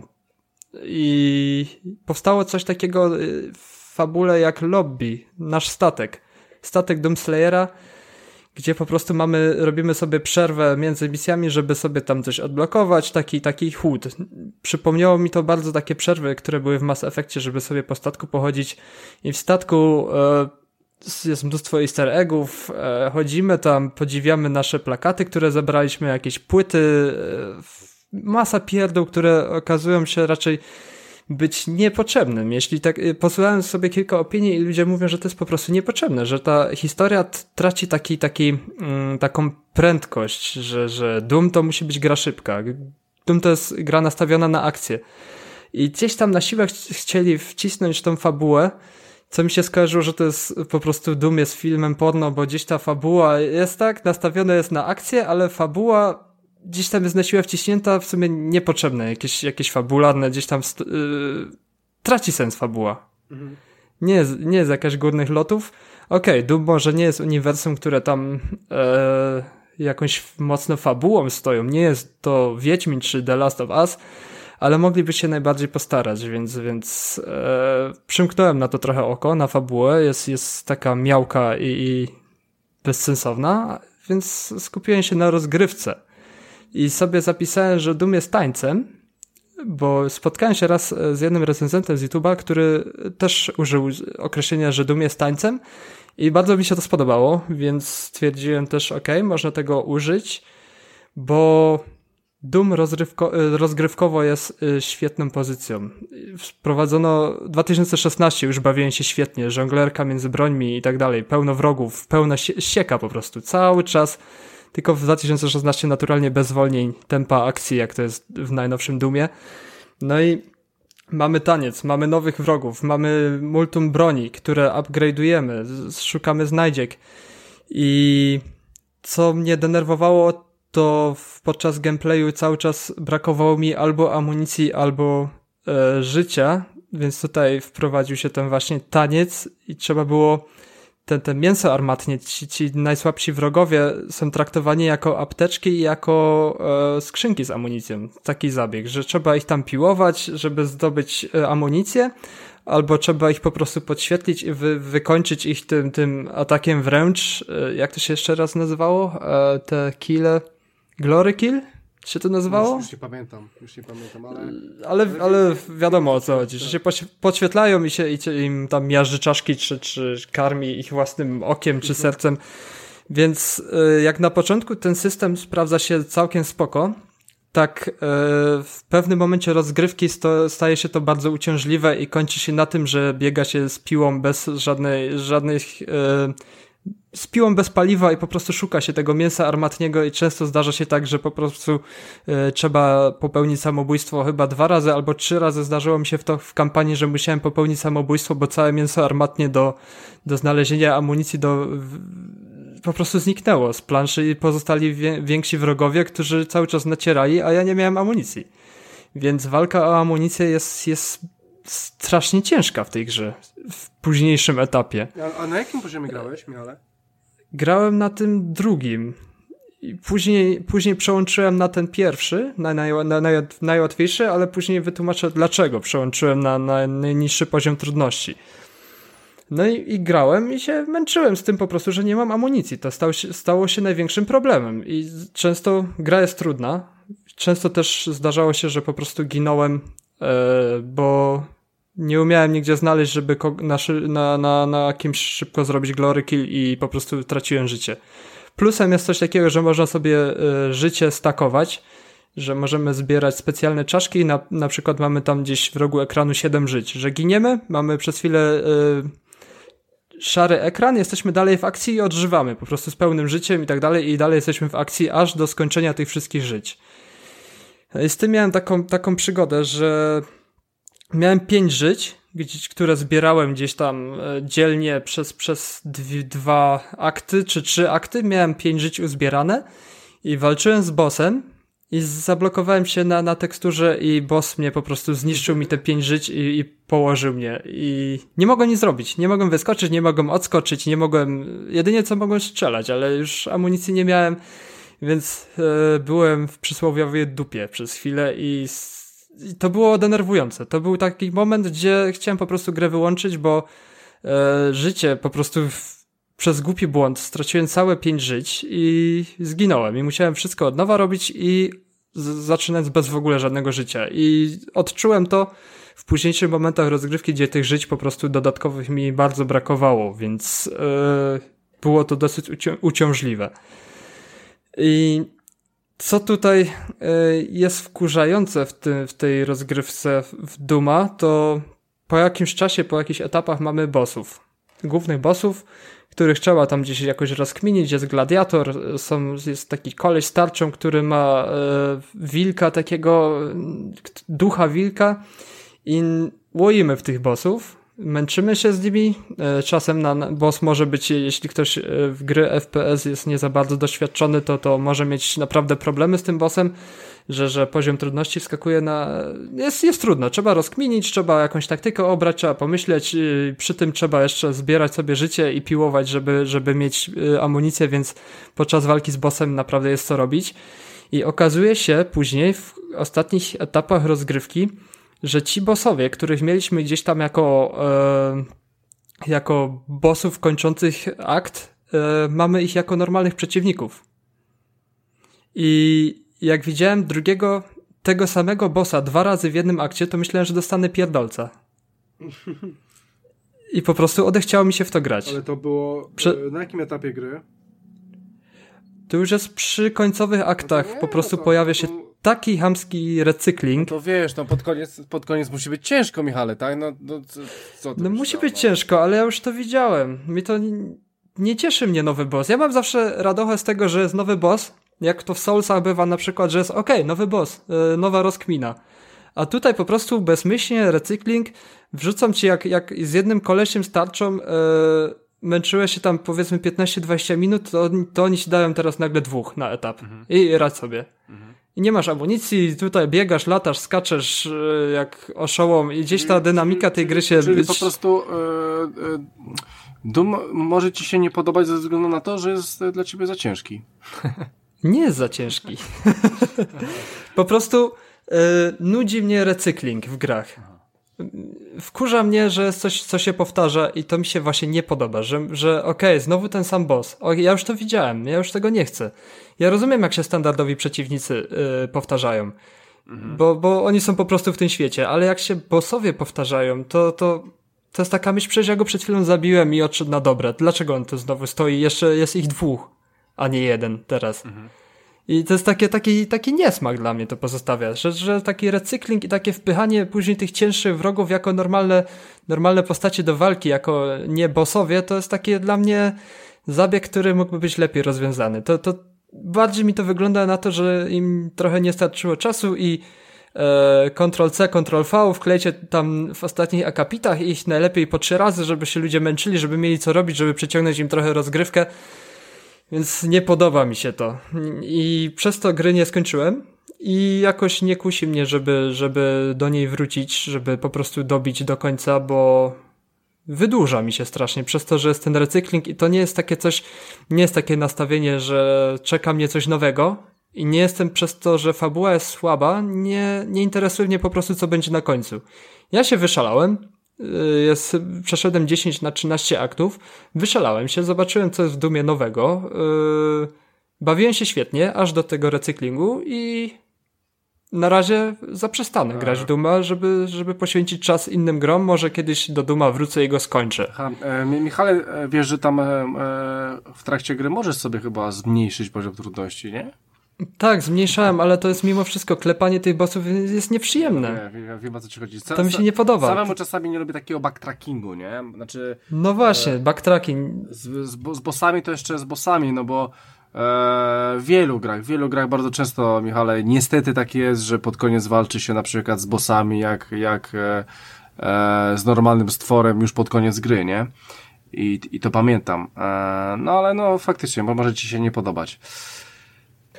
A co do samego gameplayu jeszcze, bo oczywiście nie taki jest Doom zły, jak opowiadam, bo Doom ma takie bardzo ciekawe też rzeczy, bardzo fajne, które mi się bardzo podobały, które mnie bardzo podjarały. Jak mieliśmy wrogów w 2016 Doomie, to po prostu ich zabijaliśmy i po prostu szliśmy dalej, a tutaj trzeba na wrogów rozkminić taktykę inną. Na przykład, nie wiem, jak się nazywa ta kulka, co lata w powietrzu. Latająca kulka. Mhm. Ale jako fan Dooma powinienem sypać tutaj nazwami z rękawa. Właśnie. ale to jest tak, że po prostu się gdzieś tam nie zwraca na uwagi na nazwy, nie przykładałem do tego uwagi. I trzeba na każdego jakiegoś wroga nową taktykę. Można wrogów rozbrajać. Mhm. Na przykład, przykład jest taki szkielet, który tam lata z jetpackiem. Też nie wiem, jak on się nazywa, ale na pewno wiesz, o kogo mi chodzi. Z dwoma rakietnicami do góry. Mhm. I żeby go sprawnie zabić, trzeba go rozbroić. Mhm. I na przykład mamy karabin, celujemy mu, rozmontowujemy mu te rakiety na plecach, mu to odpada i wtedy jest łatwiejszym celem i wtedy można go łatwo zabić. Albo przykładem jest taki wielki gruba z takimi karabinami zamiast rąk. Na pewno też kojarzysz i go też, na niego jest inna taktyka, go też można rozbroić, trzeba mu zdjąć te karabiny z rąk, rozwalić je i to wiążą się z tym osiągnięcia dla broni, żeby rozbroić na danym etapie tyle i tyle stworów. Zawsze warto tam pożonglować brońmi i poszukać najlepszej taktyki na danego wroga, co jest bardzo przyjemne, bo daje to takiej większej dynamiki samej rozgrywce, że po prostu dzieje się więcej, trzeba więcej rozkminić i to właśnie dochodzi do tego całego co nazwałem, że to jest taniec, więc trzeba po prostu żonglować brońmi, skakać między wrogami, szukać pomysłów, szukać apteczek, zajść od tyłu jest czuły punkt. Czy na przykład jak jest ta latająca kulka, to ona strzela czasem fireballami i wystarczy po prostu z shotguna wrzucić granata jej do ust i przeżuwa i... Wiem, o którą ci chodzi już, no, przypomniałem sobie. Tak. I przeżuwa tą kulkę, tego granata naszego, wybucha mu w pysku i dopiero się zaświeca i można po prostu podbić, zrobić na nim glory killa, wyciągnąć oko, wsadzić do ust i z kopa zasadzić. Więc gra jest naprawdę, jeśli o walkę chodzi i tak dalej, jest mega satysfakcjonująca. A ty pamiętasz te nazwy? To nie jest jakaś kakodemon? Nie, to... to jest, kakodemon chyba to się nazywa. A ten szkieletor z jetpackiem nazywa się Revenant. No, to tak. A to bym nie przypomniał. To właśnie sobie przypomniałem, wiesz? To właśnie sobie tak przypomniałem. Albo ci Google przypomniało. To samo. Z backstage'a tak wychodzą kwiatki z reżyserki tam na łóżko podali. Tak, bo to właśnie dostaję informacje ze studia, tak? Okej. Okay. Nie, bo jeszcze mi mówią, że jeszcze masz około 18 minut, więc... Spokojnie, dam radę się wyrobić. Okay. Nie jestem mistrzem długich recenzji, więc dam radę. Mhm. Podobały mi się lokacje. Bo gra teraz jest, toczy się historia gry, rozgrywka toczy się na Ziemi, na naszym światku. Są przeróżne lokacje, które mi przypominały nawet to, co widziałem w innych grach. Na przykład była taka mapa bardzo zimowa, która przypomniała mi Halo. naprawdę jakieś różne świątynie przekombinowane i tak dalej, i w tych świątyniach wchodzi kolejne, co sobie zapisałem, czym jest Doom. Doom jest Mario, wszystkim znany platformer. Dlaczego porównałem Dooma do Mario? Wstawili coś takiego do Dooma jak elementy platformowe, które chciały przypomnieć może Mirror's Edge, ale wyszedł Mario. Bo w Mirror's Edge wszyscy na pewno grali, mieliśmy taką grę o parkurze, gdzie skakaliśmy po tych budynkach, spinaliśmy się, łapaliśmy się, po prostu była mega dynamika ruchu i tak dalej, że mega satysfakcjonujące. I mam wrażenie, że w Doomie chcieli powtórzyć taki jakiś element Mirror's Edge, żeby dodać do całej tej walki na arenach takiej dynamiki, żeby się gdzieś tam od ścian odbijać, tu łapać jakiegoś drążka, przeskakiwać po prostu. I pojawiły się także elementy fabularne, że trzeba gdzieś po prostu po planszy przemieszczać się, używając podwójnych skoków i tak dalej, co może po prostu być czasem frustrujące i takie niepasujące do Dooma, że gdzieś elementy platformowe, że trzeba się odbić od ściany, przylegnąć do ściany, przykleić się do ściany, odwrócić się i szukać po prostu kolejnego punktu zaczepnego, gdzie trzeba na double jumpie doskoczyć do innej ściany, przylepić się do niej, znowu gdzieś spiąć, znowu po jakiejś kładce się spiąć, znowu gdzieś na jakąś platformę przeskoczyć. Tutaj trzeba się pospieszyć, bo jakiś ogień przelatuje i trzeba się między nim zmieścić, więc zrobiło się takie Mario czasem z tego Dooma. No właśnie sporo osób dawało w plusach, że zbyt dużo tego skakania tam jest, zbyt dużo tych platformowych rzeczy do ogarnięcia. Tak. I nie wiem, czy to jest taki plus, bo okej, pomysł jest ciekawy, ale realizacja znowu gdzieś tam kuleje i mogłoby to być zrobione lepiej. Bo jest w tym potencjał. Są gry, które wykorzystują takie elementy dużo lepiej. I gdzieś w Mario chciałem już powiedzieć, gdzieś w Doomie czuć bardzo, że to jest takie wciśnięte też na siłę i to zrobi z tej gry po prostu grę Mario. Więc skaczemy między kulkami z ognia, sobie przeskakujemy. Po prostu jest tego od groma. Jeszcze do tego, jak gdzieś tam dochodzą nas przeciwnicy podczas elementów platformowych, to gra może być naprawdę frustrująca i dosyć ciężka. I ostatnim punktem, co sobie zapisałem, to Doom jest ulubionym waszym daniem, ale jest go za dużo. Czyli takie małe podsumowanko, że dostajecie, zamawiacie sobie w restauracji jedzenie, które najbardziej lubicie, i dostajecie taką porcję, której nie dacie rady zjeść po prostu. Czyli pierwszy kąs, bardzo smaczny. Bardzo tak mam, Michała, bardzo często. Muszę na siłę jeść nawet. No i czy jak już te ostatnie na siłę, te kęsy bierzesz, to smakuje ci to dalej jak na początku? Mimo, że to jest twoje ulubione danie? Nie, już. No właśnie, to dla mnie jest Doom takim ulubionym daniem, które gdzieś tam później je na siłę. I traci swój smak gdzieś pod koniec, bo już człowiek jest przesycony tą całą walką, tymi elementami platformowymi i do tego dochodzi jeszcze ten pomidor, ten boss na końcu, który jest recyklingowany. Aha, no tak. I ten pomidor już naprawdę słabo smakuje, bo już jest takie zimne to wszystko, już jest takie po prostu, nie ma się tego głodu już powoli. No i Dooma nie skończyłem i jak mówiłem, nie wiem, czy skończę to może, ale gra jest... To może sprzedaj, póki ma dobrą cenę.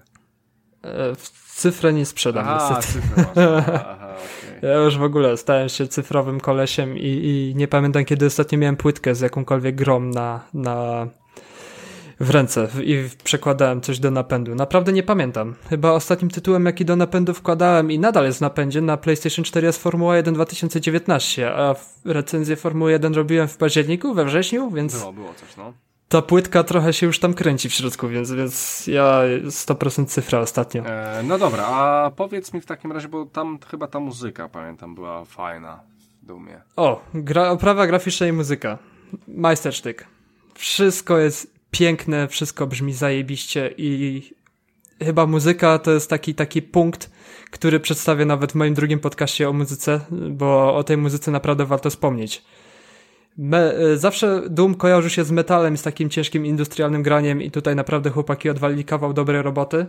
Plus do tego mamy znajdźki w postaci różnych winyli, które się zbiera gdzieś tam w elementach platformowych, gdzieś na mapce w danych aktach, które odblokowują wersję, muzykę z poprzednich części, która jest remasterowana i ona brzmi zajebiście. Jak odpaliłem sobie jakieś intro z Dooma 2 w metalowym wykonaniu, to po prostu usiadłem przed konsolą, nie ruszałem się i po prostu słuchałem tej muzyki, więc muzycznie jest naprawdę jak zawsze na wysokim poziomie.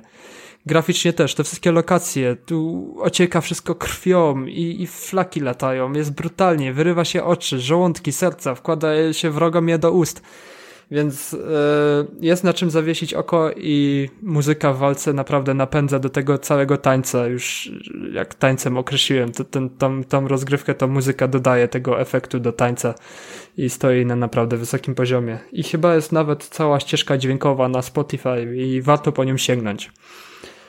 Zamawiając preordera, dostałem taki bardzo miły smaczek w postaci Dooma 64, który był dodawany do preorderu, czyli wersja z Nintendo 64, wersja Dooma, którą też sobie odpaliłem i momentami bawiłem się lepiej niż w Doomie tym nowym po prostu. Taki powrót do przeszłości, wersja z Nintendo 64, która naprawdę daje sporo frajdy. Wiadomo, krążenie po planszach, odkrywanie kart, jak to zwykle stara rozgrywka Dooma na tym polegała, że trzeba odkrywać karty i zdobywa się bronie i jest też ciężko i ci znani wrogowie, którzy są w starych wersjach, po prostu jest świetny, nostalgiczny klimat w Doomie 64 i chyba 60 euro, 60 ileś zapłaciłem za Dooma, więc jeśli dostałem dwie gry, czyli Dooma Eternala i Dooma 64 podczas jednego zakupu za cenę pełnej gry, dostałem dwie gierki, z których czerpałem naprawdę masę frajdy, aż do momentu, gdzie mi się to przejadło po prostu w kampanii. Michale, tryb sieciowy. Mówiłeś, że coś tam chyba odpalałeś, tak? Właśnie nie odpalałem i to jest też taki minus. Nie odpalałem. Czytałem trochę o tym trybie, jest 2-1, banda łysego. Podobno jest balans, jest strasznie zburzony, bo tam gra dwóch, co grają postacią tych demonów i jeden jest Doomslayer, który musi ich tam gdzieś pokonać i zwykle Doomslayer, jeśli nie jest kozakiem, to po prostu nie daje rady, więc mecze są przeważnie jednostronne, wygrywają ci, którzy sterują potworami. Znaczy słyszałem, że ten tryb nie jest jakiś zbyt zadowalający i faktycznie brakuje tam normalnego multiplayera i to mnie bardzo boli. Ale dlaczego? Bo Doom i Quake to są takie... Jeszcze był Unreal, nie wiem czy pamiętasz. Unreal. Tak, Doom, Quake i Unreal. Rzeczywiście, Unreal. Też grałem w Unreala jak za dzieciaka, więc gdzieś mi też w głowie siedzi. Ta trójka gier otworzyła gry multiplayer, tak mi się wydaje. Że tam gdzieś implementowali już te powoli te Team Deathmatche, Capture the Flag, te wszystkie tryby powstawały w tym Doomie, w tym Quake'u, w tym Unrealu. I trochę mnie boli to, że po prostu Doom już nie stoi takim multiplayerem, bo na pewno naprawdę bym sobie pograł w tego multiplayera, jeśli był dobrze zrobiony, bo okej, mieliśmy w Doomie 2016 tryb multiplayer, który mi się nie podobał w ogóle. On był średni, tak, ja pamiętam, że on był bardzo średni. To już chętnie sięgałem po tego zremasterowanego Quake'a na Steamie, który nie to był nowy Quake Champions, to był ten zupełnie nowy Quake, który nie jest jakimś wielkim sukcesem na Steamie, ale bardzo chętnie po niego sięgałem mimo małej ilości graczy i po cichu liczyłem, że nowy Doom dostarczy jakiegoś lepszego multiplayera, że chłopaki naprawdę przyłożyli się w porównaniu do 2016, a tu nagle okazuje się taki cios z buta w twarz, że tego multiplayera po prostu nie ma, że jest jakiś tryb 2-1, który mnie zupełnie nie interesuje, więc dla mnie, jeśli przejdę Dooma, jest po prostu odłożenie gry i zaczęcie grania w zupełnie coś innego, więc szkoda, że nie mogę zostać dłużej przy Doomie, że nie mogę postrzelać się z innymi, z tymi wszystkimi shotgunami i wymyślnymi brońmi. Naprawdę boli mnie to, że ta gra, która gdzieś tam korzenie ma, słynie z tego, że multiplayer, zapoczątkowanie multiplayera, że po prostu multiplayera już jako takiego nie ma. To jest bardzo dołujące. Okej. Dobra, Michale, więc Doom. A, jeszcze chciałem się spytać, sekwencje podwodne, coś takiego podobno tam jest. Oj, tak, przypomniałeś mi to. Widzę, że nie jest to zbyt fajne. Nie, to, ja bym chciał o tym zapomnieć, a mi przypomniałeś o tym. Mamy coś takiego jak kombinezon i musimy gdzieś tam pływać pod wodą i przełączać jakieś tam przełączniki, żeby ta po prostu woda spłynęła, żeby kolejna plansza się odkryła, kolejne przejścia się odkryły i to jest strasznie frustrujące, bo jak jesteśmy w tej wodzie, to nie jest zwyczajna woda, to jest po prostu taki kwas. I w tym kwasie po prostu tracimy naszą kamizelkę i musimy szukać kolejnej jakby apteczki w tej wodzie, żeby naszą kamizelkę podreperować.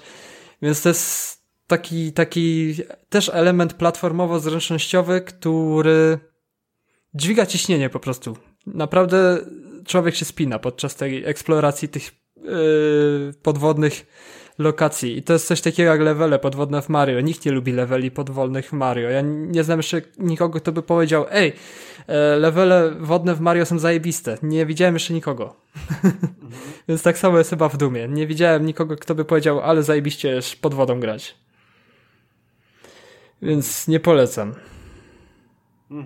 Ale nie da się tego uniknąć, bo to jest stały punkt kampanii, singla, więc trzeba po prostu zacisnąć zęby i przez te wody po prostu przepłynąć. Na początku nie umiałem rozkminić w ogóle, że można pod wodę wejść i tam pływać i są różne tam, trzeba ściany przebijać i tak dalej. Na początku znaleźć te ściany to graniczy z cudem. Po prostu trzeba się trochę też nakombinować.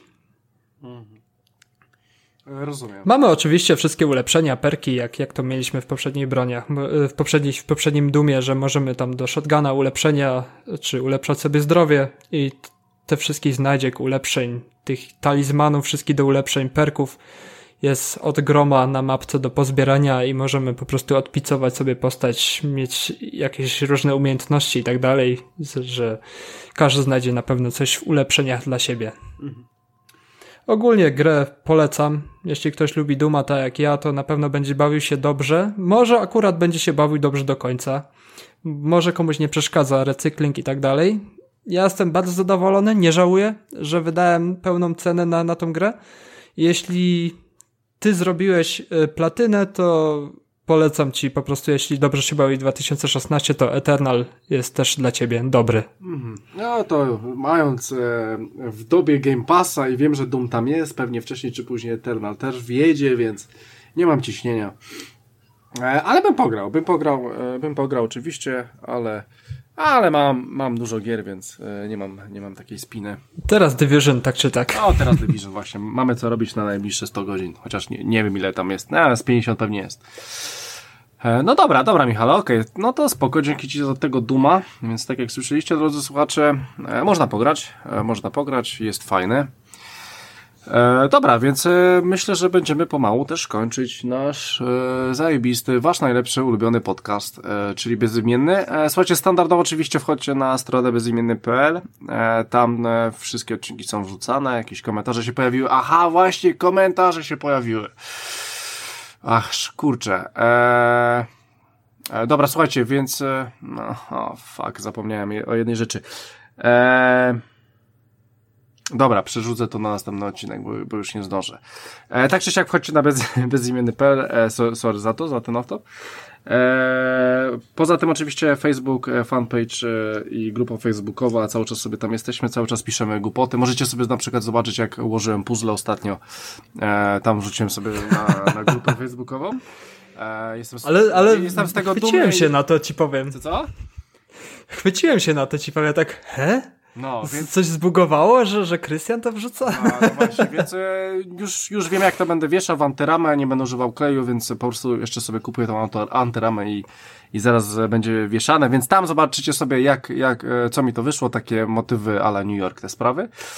Słuchajcie, poza tym oczywiście słuchajcie najlepszego radia na świecie, czyli Black Widow Radio. Jesteśmy też w każdych aplikacjach podcastowych, plus jakieś tam Spotify, iTunes i te sprawy. I oczywiście YouTube mnie nie lubi, dali nowe algorytmy, nie mogę wrzucać tam odcinków, muszę to ogarnąć. O co im znowu kurwa chodzi. Ale to jest YouTube. YouTube jest spierdolony. Słuchajcie, i to tyle, jeżeli chodzi o nasz 156 odcinek podcastu Bezimienny. No i tyle. Słuchajcie, moim gościem standardowo był Rafał Radomyski. Dzięki wszystkim, cześć. Był z nami Michał Stiller. Dziękuję bardzo, do następnego razu. I za pierwszym mikrofonem był Krystian Kender. A my standardowo słyszymy się za 2 tygodnie, więc trzymajcie się, drodzy słuchacze, do usłyszenia. Hej.